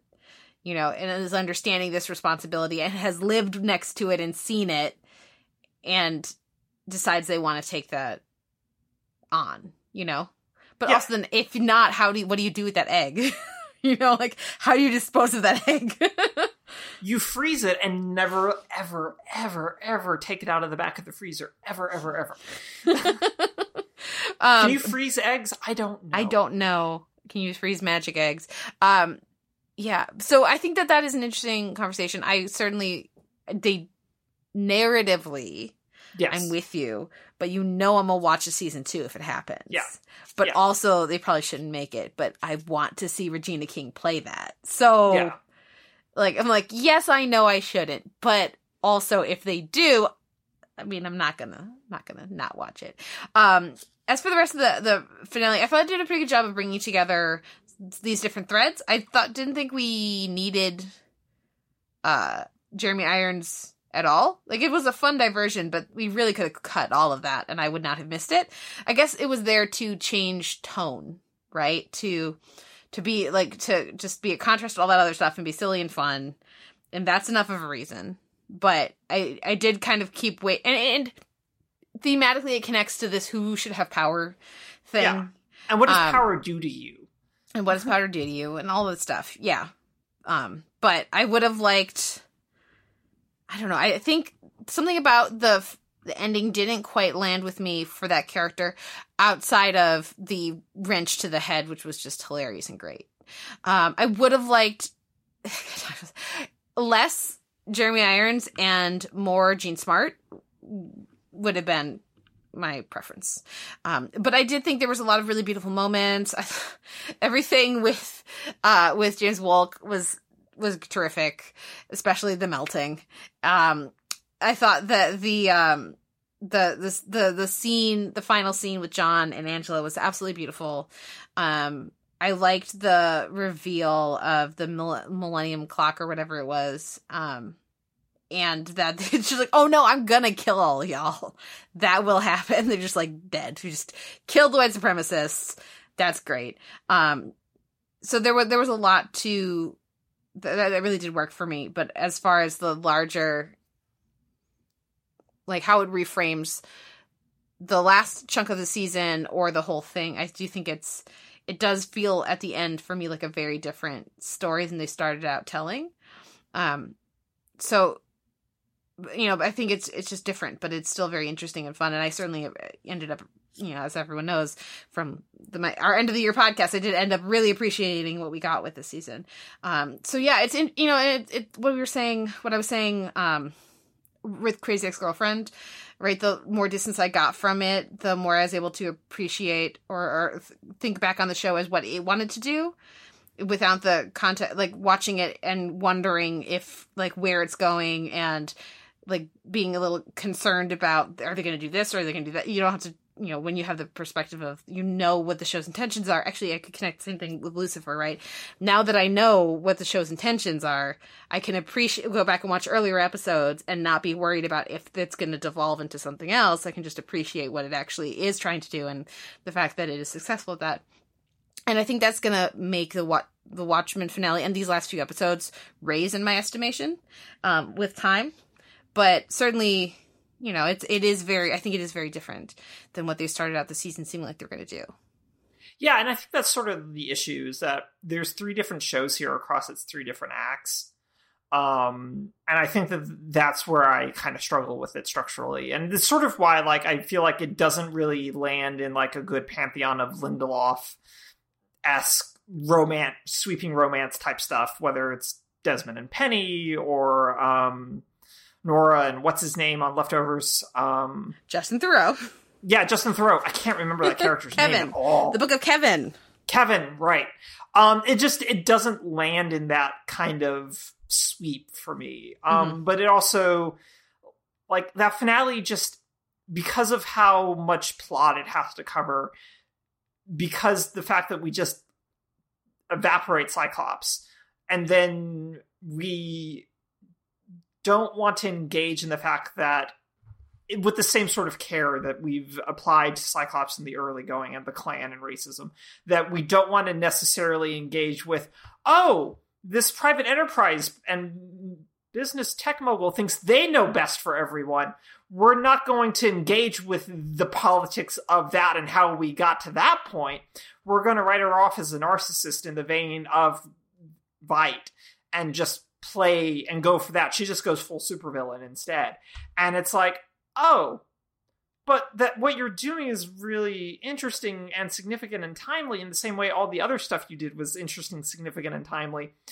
But you're not actually going to deal with how that happened by instead making it a heritage thing and which ties into other aspects of your program but in a very surface level less interesting way and i just went but but that was that's a whole other discussion to have. and you just reduce it to lasers and I know a narcissist when I see one. Um and it's just like, but no. So it's just it the the lack of like I guess consistency in what it wants to do and what it wants to say and more specifically how it wants to say became sort of like how I just like the last three episodes left me sort of on my heels a little bit. Um backing away from the show even if i still liked elements that we were getting it just and the finale in particular ended up feeling like a series of this is why we did this this is why we did this this is what this was. It was a series of checking things off except for lube man which we answered off screen. Um and just going feeling kind of generally dissatisfied with that resolution because of we had a number of things we needed to answer including Ozymandias getting off and but also needing Ozymandias around to make sure that we have the squid bullet gun from the sky to solve all our problems um, which I is both a delightful and b just really feels borderline lazy um, in equal measure and I'm okay with that but it's just it just didn't feel as satisfying to me and just I liked what the show was for the first two acts and not so much with the last. Yeah. No, I, I, I hear you. I respect that, and I, you know, yeah, I, I would have liked. It's like, can we get another episode at least? Can we get the? Can we get the? Yeah, you almost need another hour. Yeah, like the perspective on, on what we're doing with Lady Trieu, right? Like, yeah, that would have a specific Lady Trieu episode, and and other conversations around the character that they were holding off on so that it could be revealed in the finale. Uh, would have been appreciated, I guess. Yeah, if they had had the same lens and the same you know, like approached that character and, and her motivations in the same way that they did the other main characters, it would have been a very interesting episode indeed. But we did not get that, alas. Um, yeah, we'll see what happens if they do do a season two. I'm not expecting it, but yeah. Who knows? Who knows? Crazier things have happened over at HBO. Um, over at Steven Universe Future, we are apparently getting more episodes. Okay. I could not find any press release that said that, but I cannot imagine that that is the last we will ever see of Steven Universe. That that end of that episode, Prickly Pear, just doesn't. It does not make sense. So, um, because I didn't see any, it was not being written up as this is the last Steven ever. It was there was no press for that, which there should have been if it was. And um, but I also could not find anything about more episodes coming at any point. So I'm very puzzled by that. We had Bluebird, very special episode, Snow Day, Why So Blue, Little Graduation, and Prickly Pear. Um, again, it, w- it felt more hit and miss for me. Yes. Some episodes I thought really worked. Uh, some episodes less so.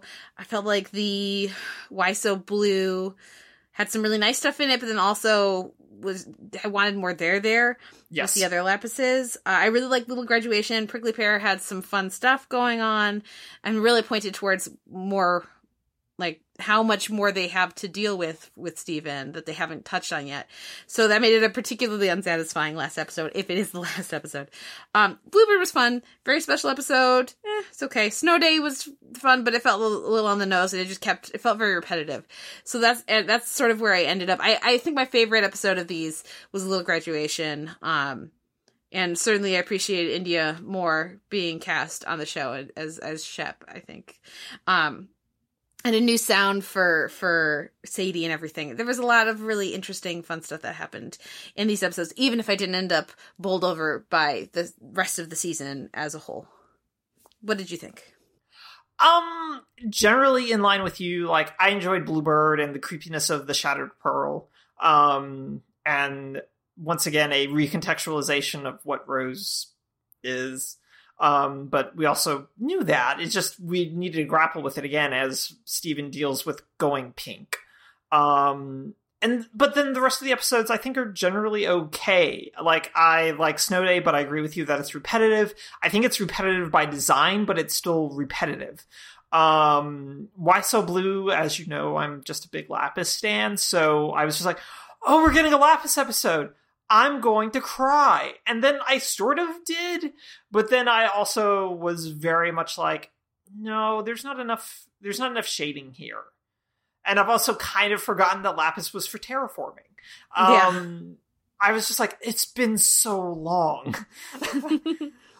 um, and Lapis just never recurred as much as other gems did. Um, that it was just kind of rough. And but I did appreciate the idea that her song gets called out for being Pearl, being like hearing a Pearl sing, and I just went, that was a very Pearl song. oh, and she, her voice is very Pearl as well as the other thing.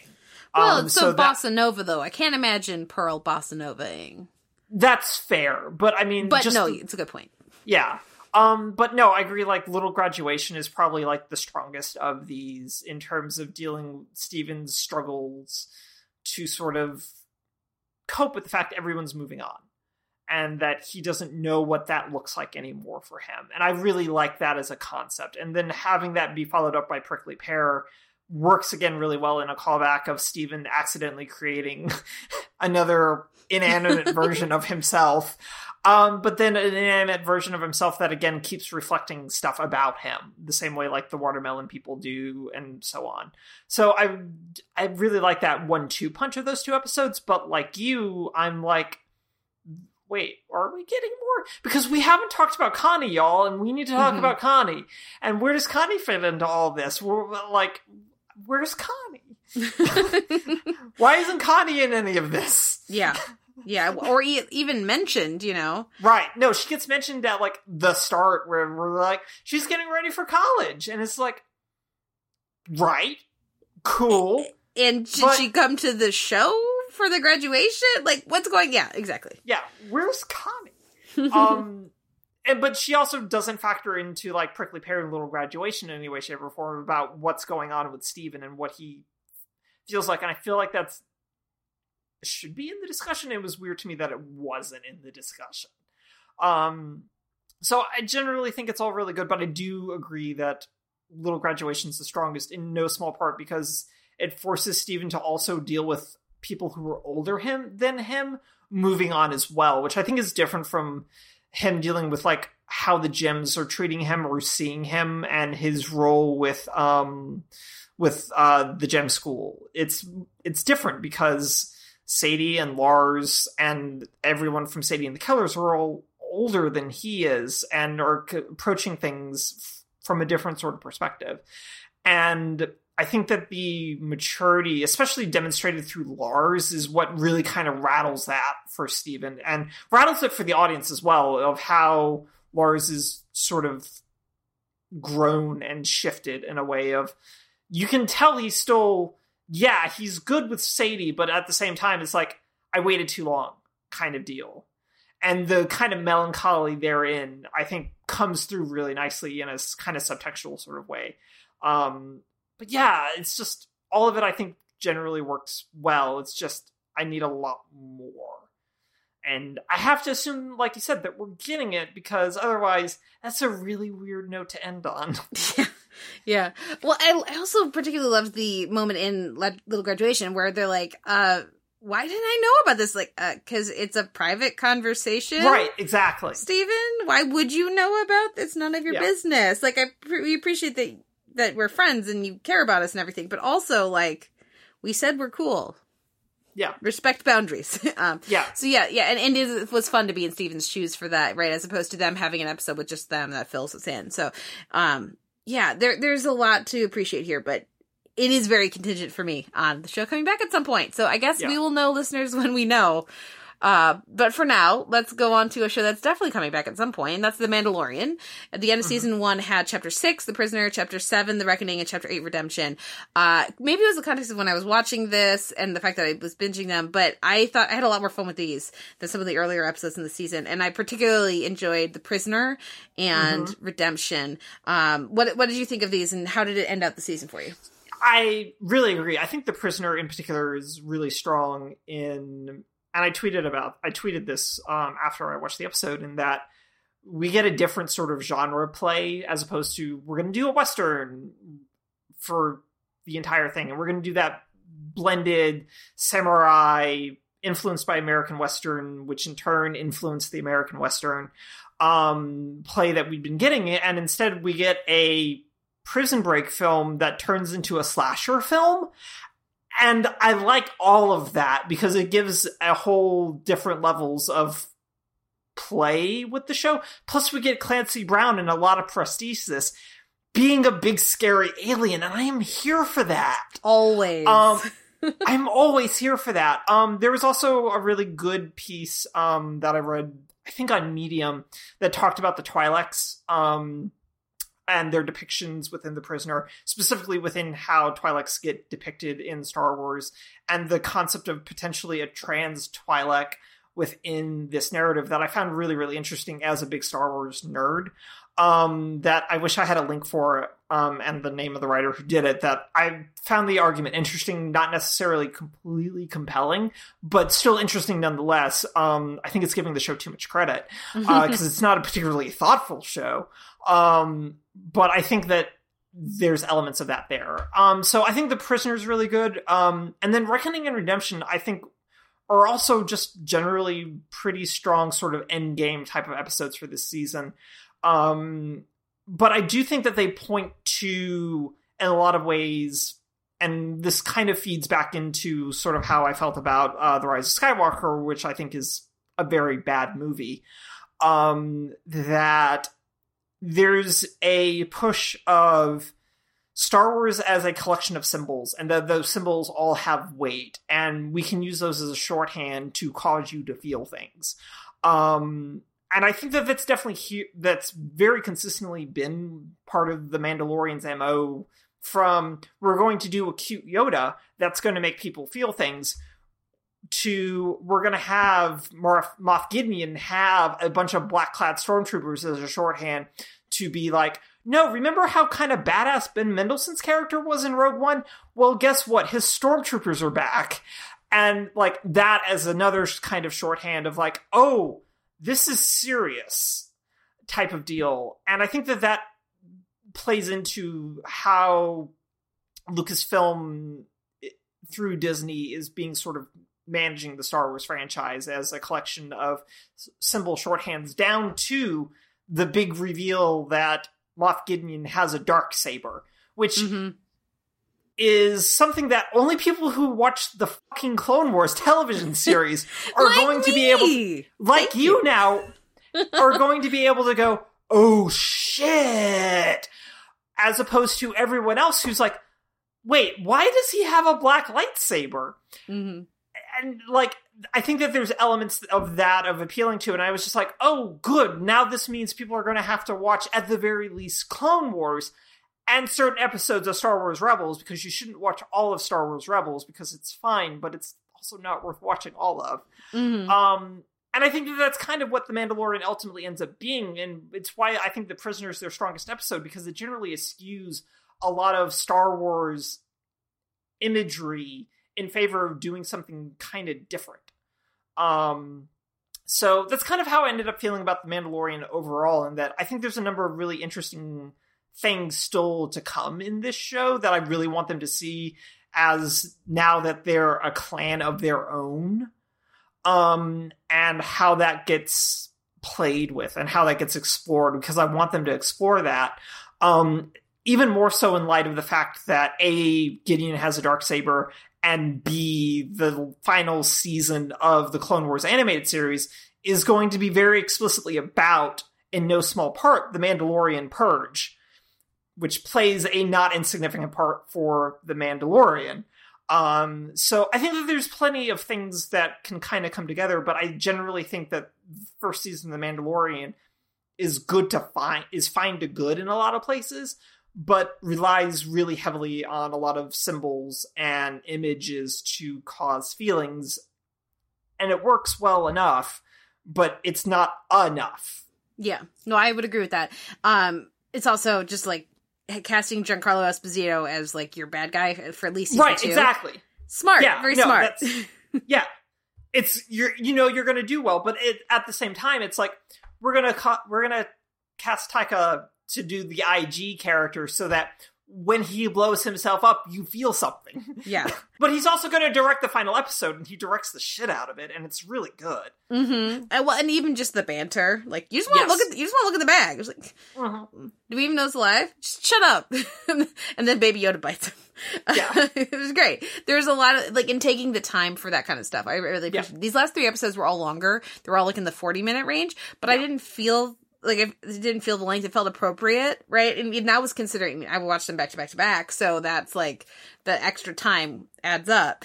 But uh, while the, having the earlier episodes of season be like a half an hour was one of the best parts of the Mandalorian, um, they really did earn their extra time. I thought in these episodes and just there's some smart choices here. I don't know that they're necessarily going to translate to season two. Um, I'm hopeful. Like there, there's a lot of opportunity for that, but I mean, they have they've had a good cast that they haven't used well enough for a lot of this season. Um, for me, so that the fact that Esposito is now a significant figure for me isn't enough to, to for me to feel confident that they're gonna really nail Gideon or just really bring that element to the show in the way that it's needed. Um, so so I don't know. We'll see what happens. But I did really enjoy the prisoner. I thought that that I would agree that was their best episode.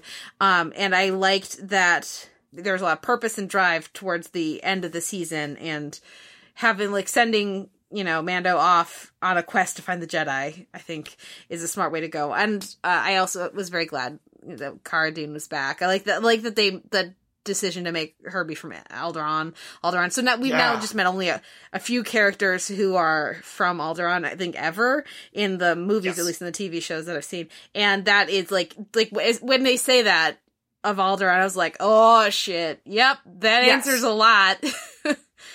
so I thought that that was really effective, and, and so there- there's just some good choices here, and I'm, I'm more much more excited for season two than I was even just like four episodes in to season one here. So that's a good sign. I was also really appreciating the score after your comments about it in these last few episodes. So thank you for that. You're welcome. Yeah. No, it's a good score. It's a very good score that I think does a better job of remixing the concept of a Star Wars score while feeling distinct, which I think is really important. Yeah. Any final thoughts on The Mandalorian? And if not, what wins your week in TV? Um, final thoughts on the Mandalorian is that I will never ever remember Mando's actual name. Uh, he's just going to be Mando for Mhm. the entire run of this show, and I'm, I'm sad about that. Yeah. Uh, um, I don't know quite what wins my week in TV. Um, probably Infinity Train of the things that we discussed, but also the Mr. Music number and the Sack Lunch Bunch is just Mhm. really good, Kate. Um, please text me after you watch it, Okay, so I can will. either be very excited or very sad. Either one is fine. Either way. yeah. What about you? oh, well, I mean, obviously, Paddington too. Like- sorry, that was very loud and directly into the microphone. I apologize, listeners. But I, you know, if I don't count Paddington 2, that is more of a conversation because I had the most fun with Lucifer, but that wasn't the best thing that I watched, but it was very fun. Um, the parts of the Watchmen finale that worked really, really worked for me. Uh, I might give it to the Doctor Who premiere. Is because I, I just did a lot of binging, so it kind of all blurs together. Um, I will give it to recency bias. I'll give it to the Doctor Who premiere. Okay, Um, sure. but uh yeah. It also could be less. Can i give it to the musical number the dance sequence that kicks off the season four finale of lucifer that should have been mentioned in my best dance sequences of 2019 and wasn't? Yes, because there's that too. okay.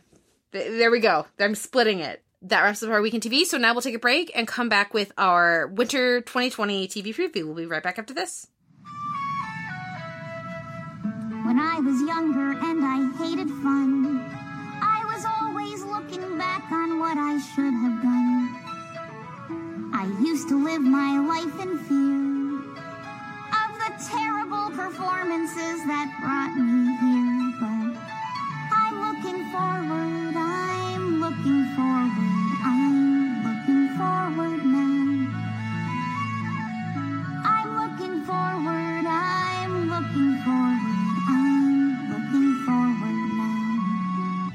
It's hard to live your life in stride when you feel the way I always used to feel inside. Now it's so easy that it's strange. I'm a person, and the person that I am can change. So I'm looking forward,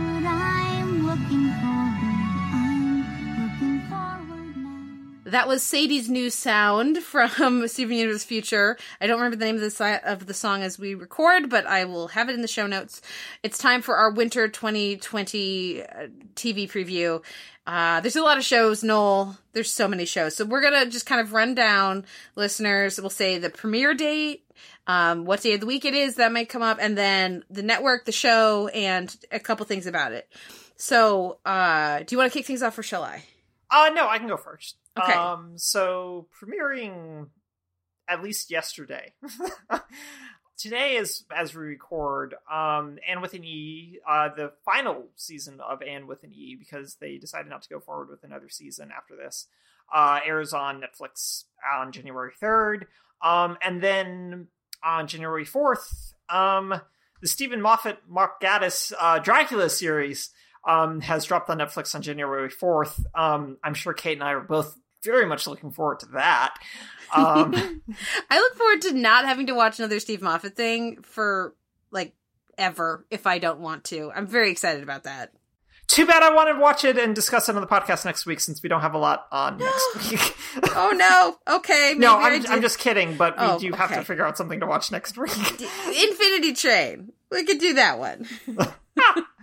Um, so on Sunday, January 5th, Golden Globes are back. However, they are back with Ricky Gervais, so who cares? Mhm. Um, Monday, January 6th, Infinity Train starts in earnest, um, which we're excited about. Um, uh, so on Tuesday, January 7th, we've got a couple of, we've got two hard premieres and one soft premiere. So the two hard premieres, we get FBI Most Wanted, the spinoff from the CBS show of FBI uh, from Dick Wolf. So yet another Dick Wolf spinoff. Um, if you like FBI, you'll maybe enjoy this. Julian McMahon's on it, which is fun.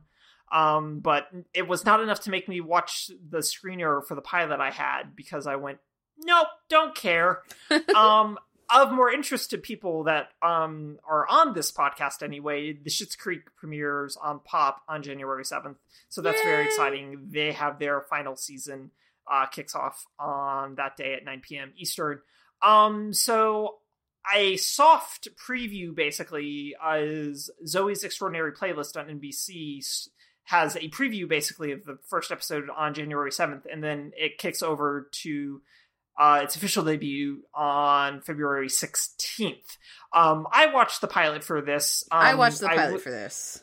I was going to watch a, at least one more episode, but then the person whose thing I share had started it. Um, and then I went, I don't want to lose their place in the screener. um, so I did not watch a second episode. How did you like preview sort of deal? Because I'm sure we'll talk about this um next week. Um, what did you think? Should people maybe check this out based on the pilot, or nah?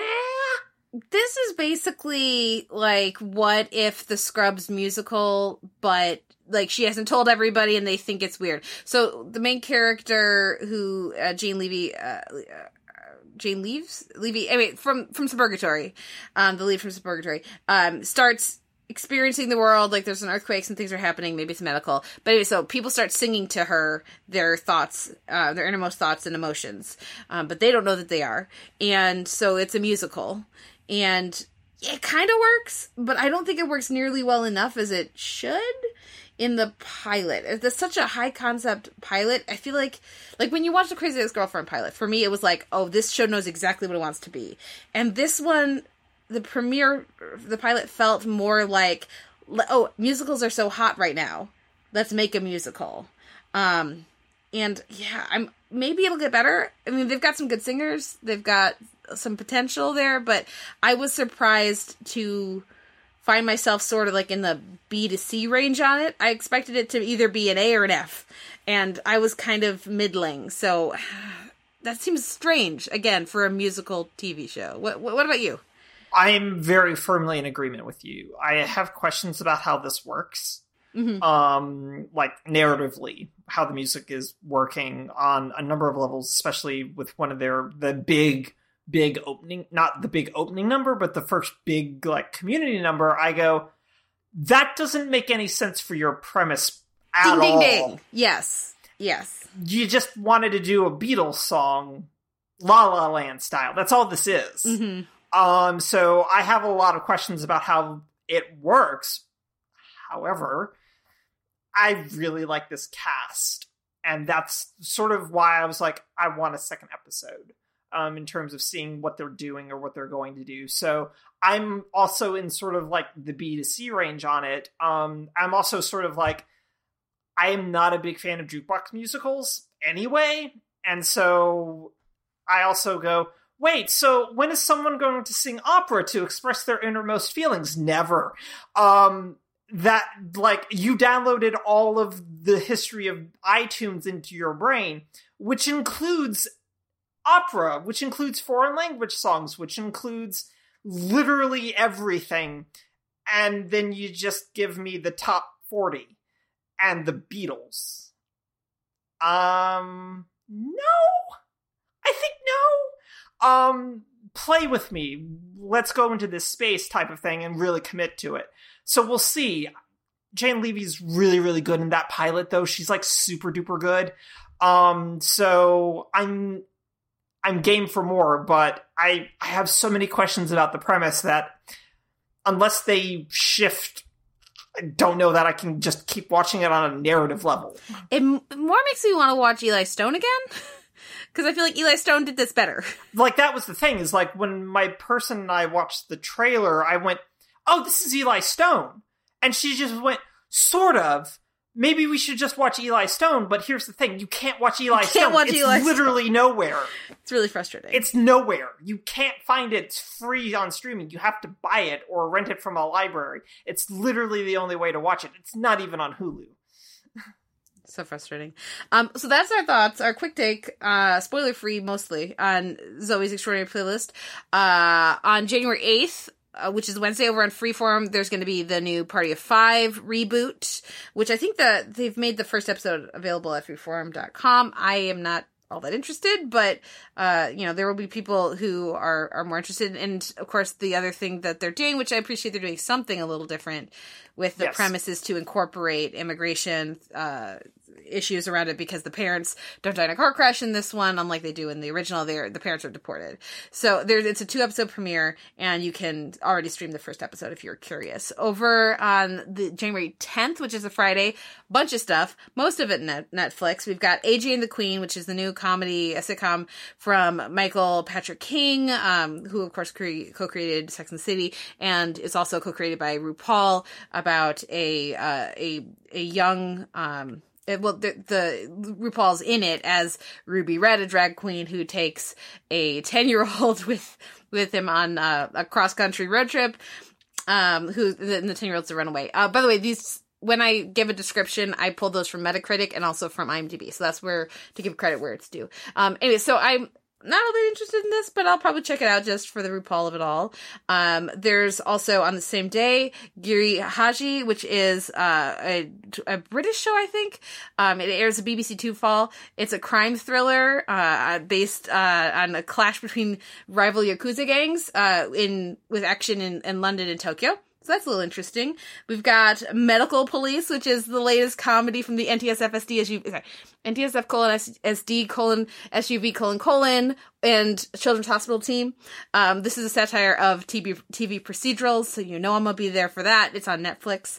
And then uh, we have on NBC also on January 10th, Friday, January 10th, Lincoln Rhyme, Hunt for the Bone Collector, which is stars Russell Hornsby from Grimm as, uh, and adapting The Bone Collector, the novel that's been adapted at least once, maybe twice, um, and, and trying to, uh, have a, a, a forensic specialist who has to retire when he's paralyzed, uh, who is working with a young detective to try to hunt down bad guys, basically. Um, yeah, have you seen this one? Yeah, I actually watched this one. If you enjoy Blindspot and um, that that particular type of um, NBC program, this is something for you. Um, it's not like as like it's not a mystery box in the same way like Blacklist or Blindspot are, but it's in that vein of we're going to do an action cop show and that all the way through sort of thing. It's not as gory as I sort of anticipated it being, given that it's on Fridays, uh, which is normally where NBC kind of slots these shows now since Hannibal. Um, but it's fine for what it is. I found it kind of boring. Um, I think you should just kind if you, this is something that you're interested in, you should just watch the Denzel Angelina adaptation from the late 90s um, and be and be satisfied with that even though that movie is also not particularly good um, so this was like fine um, i definitely will not be circling back for it but if this is again if you like nbc's police action stuff this is something that will be very much in your wheelhouse Okay. and What we've you- also run up to the point where Michael Imperioli plays seasoned police detectives now. I don't know how to feel about that. Michael Imperioli also shows up in in one or two episodes of Lucifer as well. Because everything's Lucifer for me right now, so I can't had to Okay. mention it. Um, also, the same day, premiering the same day, uh, is Zumbo's Just Desserts season two. Sorry, that was right into the microphone again, listeners, but I did not know that was coming back until just now, and I'm very excited. I- that. Yes, that's how I felt about it too. Well, I guess I know what we're talking about that week. Clearly, well, do you any thoughts on these shows? AJ and the Queen, Giri Haji, Medical Police, Zumbo. Um, I mean, I'm excited about Zumbo. Um, AJ and the Queen sounds interesting, and I'm going to definitely give that a shot. I think I like the concept. Mhm. Um, and I don't, I, I am intrigued by the idea of Giri and Haji, Giri Haji. Um, so I'm also really curious to see what they do with the Yakuza because the, the Yakuza are just structured in such a weird way. Um, as a criminal enterprise within Japan, so I'm actually really curious about how that gets depicted because they exist on that just barely side of legal that has made them impossible to stop um in Japan. So I'm really curious about how that gets conveyed really or if they're even going to bother convey at all or if they're just going to play up a bunch of oriental tropes about what the yakuza are air quotes so but yeah i'll definitely check both of those out um all three of them out um not medical police because i don't care and i never really It's watched not your thing. um, i didn't really like children's hospital and i never tried nts etc Yeah. um so meh. Yeah. Okay, on Sunday, uh, January 12th on HBO, we have The Outsider, which is the HBO adaptation of uh, Stephen King's horror novel. It's got Ben Mendelsohn. He's a detective uh, solving the murder of a, of a young boy. Um, then we've got same day on PBS, Sanditon, which I probably am pronouncing it wrong, but that's the adaptation on PBS, miniseries adaptation of Jane Austen's uh, her final novel, which was unfinished. Then we've got uh, same day uh, on HBO, The New Pope, which is like the sequel series to the 13th. Young Pope. What? it's on 13th on monday Oh, that's, I'm sorry, you're right. This is on the 13th, on Monday the 13th. Uh, and all of these, by the way, 9 p.m. Eastern. Um, so, so that I didn't care about the young pope, so I don't care about the new pope, but I know a lot of people will be very excited about it. Um, then there is, uh, also on the 13th, The Healing Powers of Dude, which is a comedy on Netflix, uh, about an 11 year old boy with social anxiety, um, who has start, uh, middle school and turns to a, a, a mutt named Dude, a sarca- emotional support dog, um, who, uh, so, so yeah, so I don't know if the dog is talking or if the sar- Yeah. sarcasm is depicted in other ways, but yeah, that's interesting. Um, it could be fun or it could be really stupid. Then on Tuesday, January 14th, we've got the Return of Crisis with Arrow and Legends. And I'll, I'll, I'll, let's pause there. Any of these of interest to you? Um, I probably will try Outsider because I like Ben Mendelsohn. Um, and then my partner also really likes Stephen King, so we'll probably give that a sample. Um, the rest of it, no. Um, like I may watch the first episode of Healing Powers of Dude, um, just to see how that works. And whether a dog can play football. Basketball, there's nothing in the rules that says he can't. um, so we'll see about that. But um, yeah, I nothing else really grabs me from that list. Um, are you going to check out any of this aside from not checking out New Pope? yeah, I mean, may, I mean, if you're watching Outsider, if it's good, let me know. I'll, I'll, I'll check Yeah, out a few I'll you episodes of that. Um, yeah, I mean, I don't. I'm not really feeling Austen right now, but maybe I'll be feeling Austen by the time we get to there, uh, to you know in a couple weeks. Otherwise, probably not. Obviously, we're both excited about the return of Crisis, but other than that, I think that that that takes care of it for me. Um, why don't you take over here on the fifteenth? So, 15th, Wednesday, over on the Paramount Network, we have 68 Whiskey, which is a dramedy uh, adapted from an Israeli series, which is Charlie Golf 1, um, that deals with, uh, in this instance, um, American medics that are serving in Afghanistan. Uh, the pull line that we've got here is a modern day MASH, to which I go, that is a very high bar to clear, especially when you're doing 30 minute episodes. That feels a little ambitious let's let's just tone it down a little bit folks. Um on wednesday the 15th still netflix has the final season of grace and frankie dropping which sad eyes. Um also on wednesday the 15th Syfy begins uh the magicians comes back um which will please a large number of people. That makes me go has consistently made me go did i just not get season or do I need to go back to it because I did not like season one, Yeah, but apparently it's really good. I don't know. Um, That- that's exactly my take on it. Yes. yeah. Um, on Thursday, January 16th, on Freeform, Everything's Going to Be Okay, which centers on Nicholas, a typical 25 year old still living at home with his single dad and two teenage half sisters who are not helpful in raising his siblings. Um, one of which has autism. However, when their dad becomes terminally ill, the girls have to cope with not with not only a devastating loss, but also the realization that Nicholas is the one who will have to hold it all together. This sounds very freeform. Um, but also of a vein of sort of what's happening over on Zoey's Imaginary Playlist and also sort of what's happening on an NBC show that we'll get to eventually with the Council of Dads. Um weird. which I think is missing Um, from my list here. Do you want to tell us about the Council of Dads? I have not watched it. It just deals with yeah, and I forget when it's it's starting sometime in February, I think. Um so yeah, it's because you know what? It's not on the Metacritic list. Oh, but. I'll I'll look it up while you're talking. Okay. Right. Um so something that I was completely unaware of um that was happening Netflix on Thursday January 16th drops the anime uh, Ni no Kuni which is an adaptation of the video game series that you can play um I think exclusively on PS4 I've actually played a little bit of the first one um here this has uh, uh kids involved in his childhood friends that force them to go back and forth between a different world that is um, somewhat similar to their own, the real world, and know, Cooney, um, the ultimate choice. Um, provided this is actually based on the video game, based on that description, it doesn't sound like it, but maybe. Um, I have to look it up. This is something I will probably check out just based on the name, um, because again, I didn't finish that game, but I liked it. What I played of it, it has a very Ghibli aesthetic.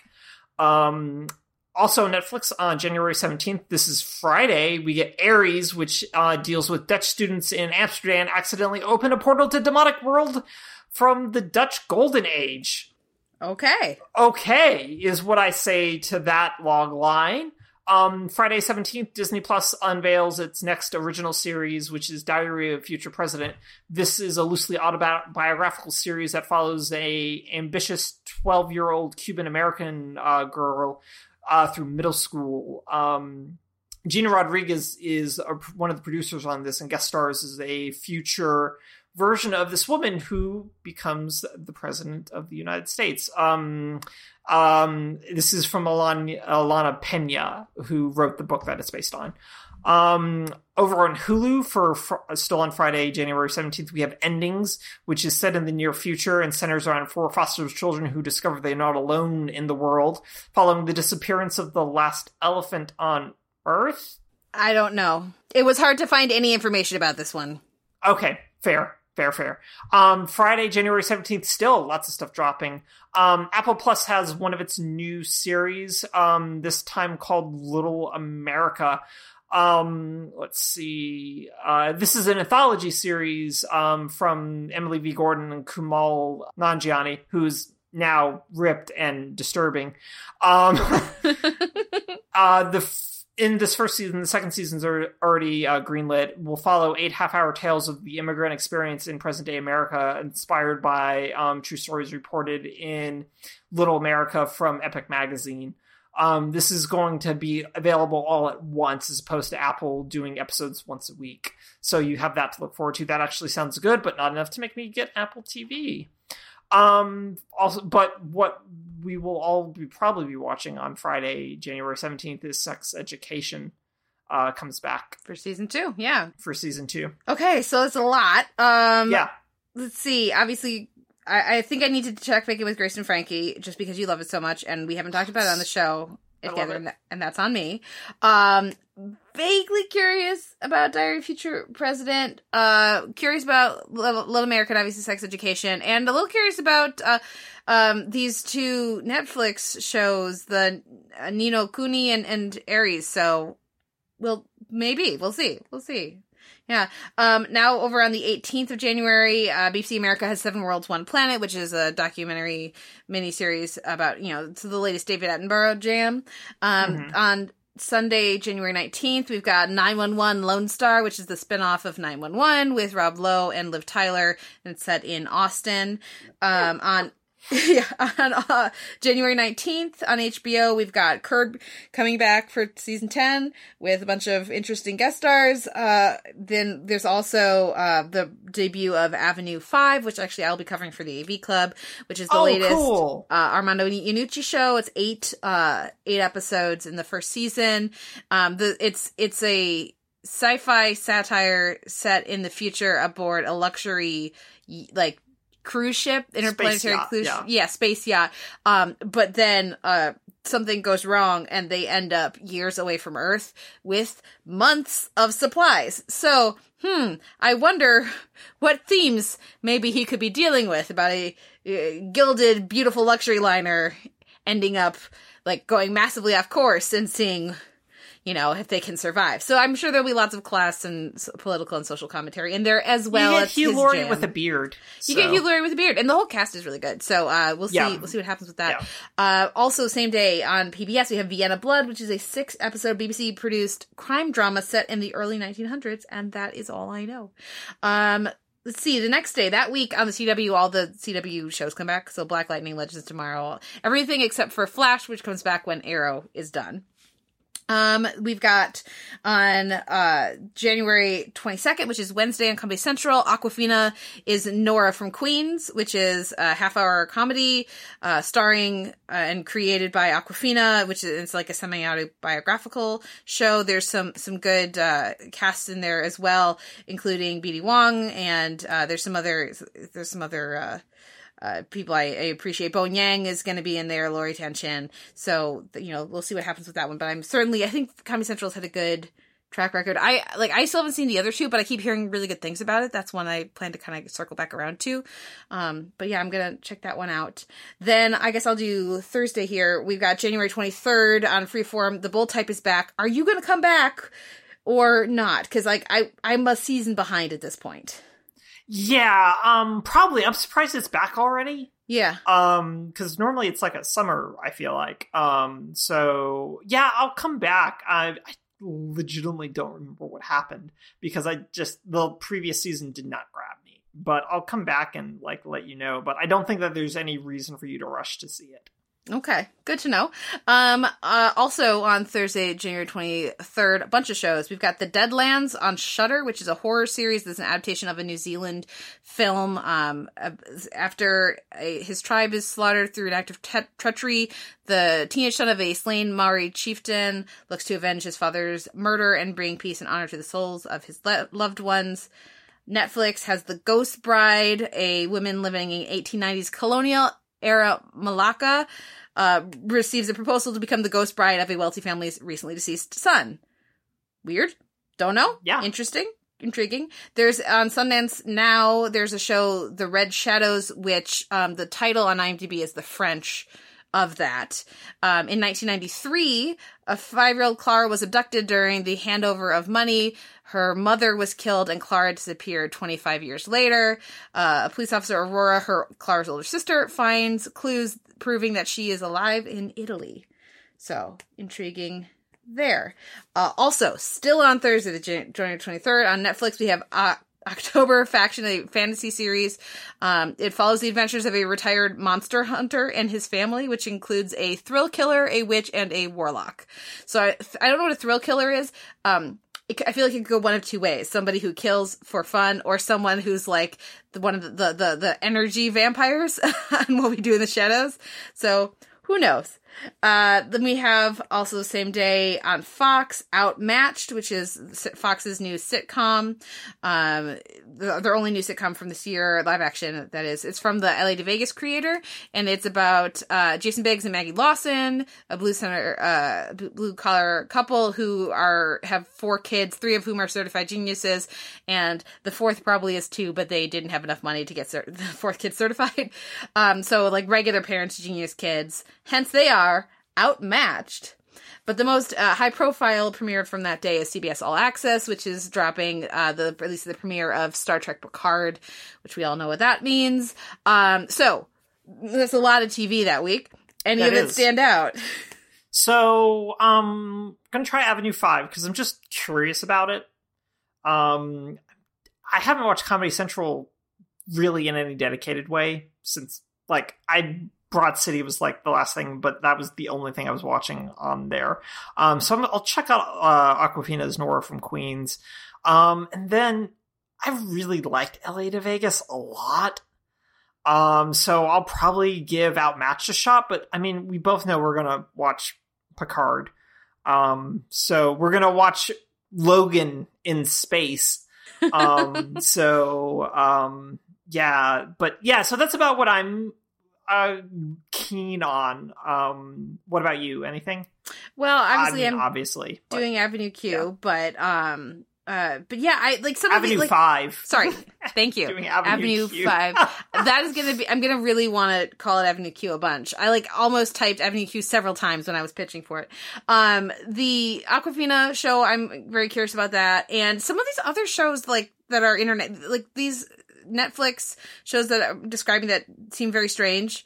Um, Yeah. that's because I they're the international shows that are getting ported over to to Mhm. US Netflix. There's some really interesting ones. I just don't anticipate having enough time to watch Yeah. them, but the, there's some like intriguing premises and certainly like normally the Red Shadows like five year old is abducted and like I, I feel like I've seen that show, but like I don't know, there's some interesting elements there that could be that could be really fun. So I feel like there are shows here that could totally not pan out or could be really interesting and like kind of hidden gems. Yeah, I, I may try Ghost Bride. I don't like that premise. Is just Yeah. weird. What yeah, what even is that? You right? Yeah. Yeah. Okay, why Um, don't you kick things off with the next week? Yeah, so January 24th on Friday on Netflix, Chilling Adventures of Sabrina comes back for its next season, um, following its uh, first season, and then a Christmas special, Halloween special. I forget Mhm. which. I didn't watch it. Mhm. Um, uh, also on Friday, January 24th, also on Netflix, uh, The Ranch comes back for what I believe is, is its final season. I'm pretty sure. I think they're done. Um, so that'll be back. I am way behind on The Ranch. Um, and I don't like that I am because I genuinely do like that show. Um, Friday, January 24th also sees the premiere of Shrill season two. On the fence about if I'll come back for that. Um, January 28th, which is a Tuesday, Miracle Workers Dark Ages uh, premieres on TBS, which is a the cast of um, Miracle Workers, which was a very underwhelming comedy last year, um, returns to do a Blackadder esque, totally new thing. Mhm. Um, and Kate, I should give credit for, is the one who called it Blackadder esque. So I may check that out because I like that idea. Um, I really like that cast, and watching Yeah. Daniel Radcliffe just make interesting choices, yes, like post Harry Potter, is like it's similar to Gyllenhaal, right? Where it's just Yeah. like, okay, and Buscemi's back, and and Geraldine uh, Viswanathan is back, and like like the rest of the cast. So like, yeah, the issues with that show were not any of the cast. Uh, no, so it's just the they needed a new I need they needed some new ideas. So Yeah. hopefully they can bring that to see you know this new season. Yeah. Uh, January 29th on Wednesday, uh, Netflix drops um, Omniscient. Um, in a future where each citizen is monitored 24 7 by a drone, a woman discovers a murder unaccounted for by the surveillance system and investigates why. So, Minority Report and Person of Interest is your bag. Um, maybe this is too. Um, Thursday, uh, sorry, Friday, uh, January 31st, uh, Netflix has two imports. Uh, the first is Luna Nera, which is a group of women suspected of witchcraft in 17th century Italy. And then we have Ragnarok, in which a small Norwegian town is experiencing warm winters and violent downpours, which seems to be heading for another Ragnarok, which is the end of the world, unless someone intervenes in time. Um, so unless this deals with a lot of good needle drops and fighting a giant wolf on a rainbow bridge, um, maybe. Um, Wednesday, uh, February 5th, over on Fox, we have Lego Masters which has Brad Pitt produced um, this crafting competition that finds 12 teams of two working exclusively in the medium of Legos, as hosted by Will Arnett. I feel like part of this show needs to involve kids walking on Legos while these people pretend not to notice they're in the kids are in pain. Just like a reversal of how that works. Um February 6th on Thursday on USA, we have Briar Patch, which is created by Andy Greenwald and produced by Sam Esmail. Um, this is an anthology series that follows a different story each season, which is what an anthology series is. Uh, season one adapts the 1984 Ross Thomas novel uh, that is also called Briar Patch, which has Rosario Dawson as a political fixer who returns to her small town Texas uh, hometown to investigate her sister's suspicious death. Um, Kim Dickens is here. Alan Cumming is here. Um, Ed Asner is here. Um, critics who apparently saw the first two episodes at TIFF um, had some tentative enthusiasm for the series based on this Metacritic uh, description.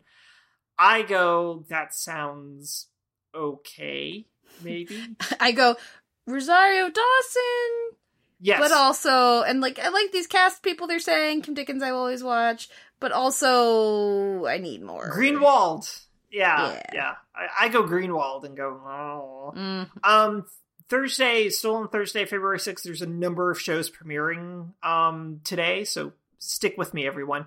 Um, Thursday, uh, Brooklyn Nine Nine comes back on NBC.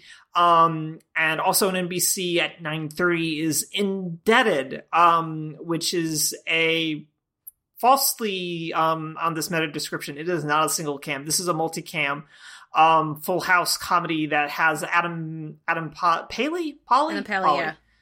Um, Abby Elliott as a young married couple that are raising a pair of kids that you barely see in the first two episodes, and they suddenly find themselves uh, forced to take in his parents, played by uh, Fran Drescher, doing her voice for the nanny for some inexplicable reason, and Steven Weber in full on we're going to be a Jewish dad mode after they run into major debt problems. Uh, the series is from Dan Levy, but not the Dan Levy that does Schitt's Creek, the other Dan Levy. Um, it's not good, listeners. It's aggressively bad. Do not watch it. Um, then, still on Thursday, February 6th, CBS All Access has Interrogation, which is based on the true crime story of a man convicted of murdering his mother, but who has spent two decades proclaiming his innocence. Um, all the episodes are going to be available to stream at once, which is a departure for CBS All Access, and but interestingly, is designed to be viewed in any order apart from the first and the last episodes interesting. Um, mainly because it's structured as a series of interrogation. This is Peter Sarsgaard uh, and David Strathairn in the cast. Fascinating. Hmm. Um, I'm already going to have all access for Picard, so maybe why not? Yeah.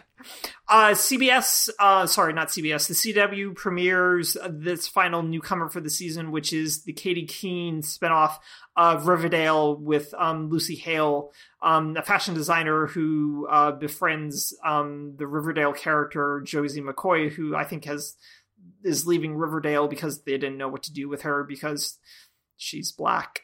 Um, there are other two young artists. Uh, it's going to have a lighter tone than Riverdale, but I also assume that um, it will have less weird mystery supernatural stuff. But it also takes place five years after Riverdale, which doesn't explain why Josie McCoy would be leaving Riverdale. Okay. weird. Um, The Sinner returns on USA on Thursday, February 6th. Um, so there you go. Um, Thursday, February 6th, which will um, round out what I'm going to talk about. Um, CBS has the premiere of Tommy, which is Edie Falco as a New York cop who moves to the to become the first LAPD uh, ch- female chief of police. Um, Michael Chernus is here. Um, this very much sounds like an intended heir to Blue Bloods to me. Um, just uh, based on the premise. I did not carve out time to watch the pilot though, um, because I did have access to it, but I went, nah. Um, so this was a lot of programming. Yeah. Anything you're interested in, apart from like Miracle Workers for sure, probably, and Yeah. B99, obviously. Yeah. Um, well, I feel like first of all, I could see myself binging an entire season of Lego Masters after it's finished. Easily. Yes.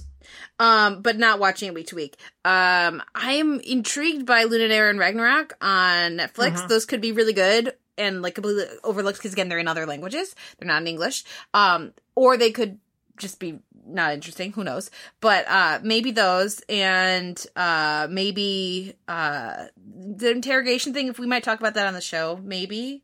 Um, but certainly, I'm I'm more interested in in Miracle Workers and maybe Briar Patch and certainly Brooklyn Nine Nine. So, uh, Tommy, the part of, of that I'm excited about is has Adelaide Clemens, who of course was wonderful on um, Rectify, uh, but probably not enough to watch it anytime soon. So that's sort of where I'm at. Any other thoughts on those? No, like I kind of like chimed in with my thoughts on it. Yes, you're good. You're them, good. So, yeah. Okay, I'll take over. Friday, February 7th on HBO, High Maintenance comes back. Uh, same day over at Netflix, we have uh, finally, at long last, the adaptation of Locke and Key. Um, this is the adaptation of the, the graphic novel. And it's a 10 episode season. Um, and it still has uh, uh, Carlton Cuse in charge, along with Meredith Averill. Uh, but there's a new cast and a new, new take on it. It's it's about a mother of three children and a murdered husband, a set of keys that provide supernatural powers. So you know what's going to happen. Uh, we have on Netflix My Holo Love, which is a sci-fi Korean show. Unexpected love finds a lonely woman uh, when she forms a connection with a human-like hologram who looks exactly like his prickly creator. Then over uh, on Apple Plus that same day, February 7th, we have Mythic Quest Raven's Banquet, which comes from Always Sunny's uh, Rob McElhenney, Charlie Day, and Megan, as well as Megan Ganz. Um, and it's about the employees of a video game developer. Um, there's Danny Pudi, uh, McElhenney, F. Murray Abraham, Always Fun, and David Hornsby. And they're going to drop all nine episodes of that on that same day. Over uh, on that Sunday, Homeland is back, February 9th. Wait, I thought what? that was over. I know, I'm very confused by that, but apparently Homeland is coming back, unless there was a mistake at Metacritic. On Tuesday, February 11th, on ABC, we have For Life, which is a drama um, from 50 Cent, and uh, it's inspired by the true story of Isaac Wright Jr., a wrong, long, wrongly convicted drug kingpin who was eventually exonerated and became a lawyer, um, ultimately arguing cases in the same court where he was given a life sentence. Um, so it starts with the main character still in prison and goes from there. Dear Varma's in there, uh, Glenn Fleshler, uh, Dorian Missick, uh, Macy, uh, Mary Stuart Masterson. So there's some good cast in that one. Um, yeah, the fact that it's based on true could be a good thing or could be not the best thing. Survivor is coming back on February 12th, which will, you know, I'm not going to be watching it, but after the controversy around last season, Right. it'll be interesting to see if there'll be any changes. Well, they filmed both seasons i think like in relative this season and the season that just finished like Mhm. kind of really close together so oh, okay. i'd have i'd have to talk to friend of the show corey barker who's still very tapped into survivor about this but he mentioned that i think this season was filmed very quickly after the controversy in the previous season okay. um so there may not be anything done necessarily here but i'd have to double check Okay. Um, over uh, on Netflix on Fe- on Thursday, February thirteenth, we have the return of of Narcos, and then on f- Friday, February fourteenth, on Hulu, we have the new High Fidelity, um, uh, which started out Disney Plus but moved over to to Hulu. This is the um, obviously people have read the book or seen the movie, but it stars Zoe Kravitz in a gender reversed, uh, cha- you know, like a take on it, which will be interesting because the gender roles are pretty significant and like it's a big part of the In- original. yeah. yeah in the Yeah. themes. So interesting. Interesting. Um, on Sunday, February 16th on Fox, we have Duncanville, which is uh, a new animated comedy that's taking the Bless the Hearts time slot. And this is from Amy Poehler and Mike Scully, um, and, uh, and Julie Thackeray Scully. Uh, it follows the adventures of a, quote, spectacularly average, average 15 year old boy named Duncan, voiced by Amy Poehler. Um, there's, uh, the, the, the animation is from the studio that does Bob's Burgers. So we'll see what happens there. Same day on Showtime, we have The Good Lord Bird, which is a eight episode miniseries that's an adaptation of the award winning novel by James McBride about 19th century abol- abolitionist John Brown, who is played by Ethan Hawke. That could certainly be interesting. Dave- David Diggs plays Frederick Douglass, Wyatt Russell's in it, David Moore, Steve Zahn, Orlando Jones, Ellar Coltrane. However, I will say, one of my things, as you will well remember, I'm sure, Noel, is when are they're listing their cast, do they only list dudes? And once Yeah. again, they only list dudes, uh, which is very frustrating and points towards uh, towards the various expectations and priorities of the show. But um, yeah, that's. I'm surprised I haven't heard more about that one. Yeah, me too. Yeah, same day on February Sunday, February sixteenth. Outlander's back on Starz. We've got Slow Burn over on Epix, which is a six part documentary um, adaptation of the the the podcast on Slate of the same name, which is about Watergate. Then we have War of the Worlds, also on Epix, uh, which is a sci-fi eight part adaptation of the the H.G. Wells novel or story Novel. Novel. Thank you. Uh, on February 19th, which is a Wednesday on IFC, we've got Year of the Rabbit, which is a six episode British comedy from Matt Berry. Um, and where he's playing a police detective in Victorian era London, I'm sure doing his Matt Berry thing. Uh, and that, uh, yeah, I'm gonna pass it to you now. I was gonna Yeah. finish out February, but I'll pass it to you. First of all, I just threw out two weeks of shows at you. Any of those stick out? I mean, a lot of this is on stuff that um I don't have access to, like Epix or Showtime. Um, Good Lord Bird sounds just really fascinating to me. Um, I'm really curious about that. Um, I'm probably gonna at least check out the first episode of Locke and Key just to like this show's been just passed around for so long um that I'm just like what even will it look like so I think just like the sheer what even factor of it I'm there for but I think like the thing I'm most intrigued by is high fidelity because of the gender swap um because like you said the gender roles in high fidelity are like overly significant like um to the point where I don't know that I could watch or read it right now but I liked Zoe Kravitz a lot, and also that's just it's an interesting concept, and I'm curious to see how that plays, and more importantly, to see if they have readjusted that narrative to account for the reversal. Uh, because if they haven't, then this is not a good program. But if they have, it could be it could be a really interesting thing for them to explore. And then again, it's the adaptation thing. Then there's a reason to do this adaptation. Right. Exactly. Yeah. Yeah. Um so February 23rd AMC come this is Sunday February 23rd AMC's two headline shows come back The Walking Dead is back and Better Call Saul are back. Woo, people who like Better Call Saul, I'm very excited for you. Um this is is this their last season or they're approaching their last season? I'm not sure. I don't want to Yeah. say because then I'll get it right. I won't tease you about it the way I tease you about Limitless. Well, we have to Uh. always tease me about Limitless because I mean, come on, it's it's, it's our thing, and also Limitless Yeah. was so our jam. But, anyways, Um, so on February 27th, uh, Thursday, Netflix has the show Followers. So this is the IMDb description for this. Um, in every corner of the world, robotic people join social networks and give their time and privacy in the w- name of connectedness. These people are social voyeurs, narcissists, attention addicts. Japan is not any different. A woman is a photographer, another arrives in the country's capital looking for her fame. People are inspired by a social network star. That is just gibberish. mm-hmm. Um, so I don't know what that is. Um, on February 28th, on Friday on Netflix, we get Queen Sono, uh, which is a drama about a secret agent who fights crime while dealing with crises in her personal life. Um, on March 1st, over on AMC, we get Dispatches from Elsewhere. Um, Jason Segel is back from television and also back back from his Muppet exile, I guess. Um, with this mysterious anthology series that he created and is also producing, you get 10 hour long episodes about four ordinary people challenged to uncover a mystery hiding within their city. It's Philadelphia. Um, a concept based loosely on the real life San Francisco alternative alternate reality game called Game of Nonchalance. This has Sally Field, Andre 3000, Richard Grant, and Eva and Eve Lindley. Um, a new episode also follows up on Monday night at 10, which is the show's regular spot. That sounds kind of interesting. Huh.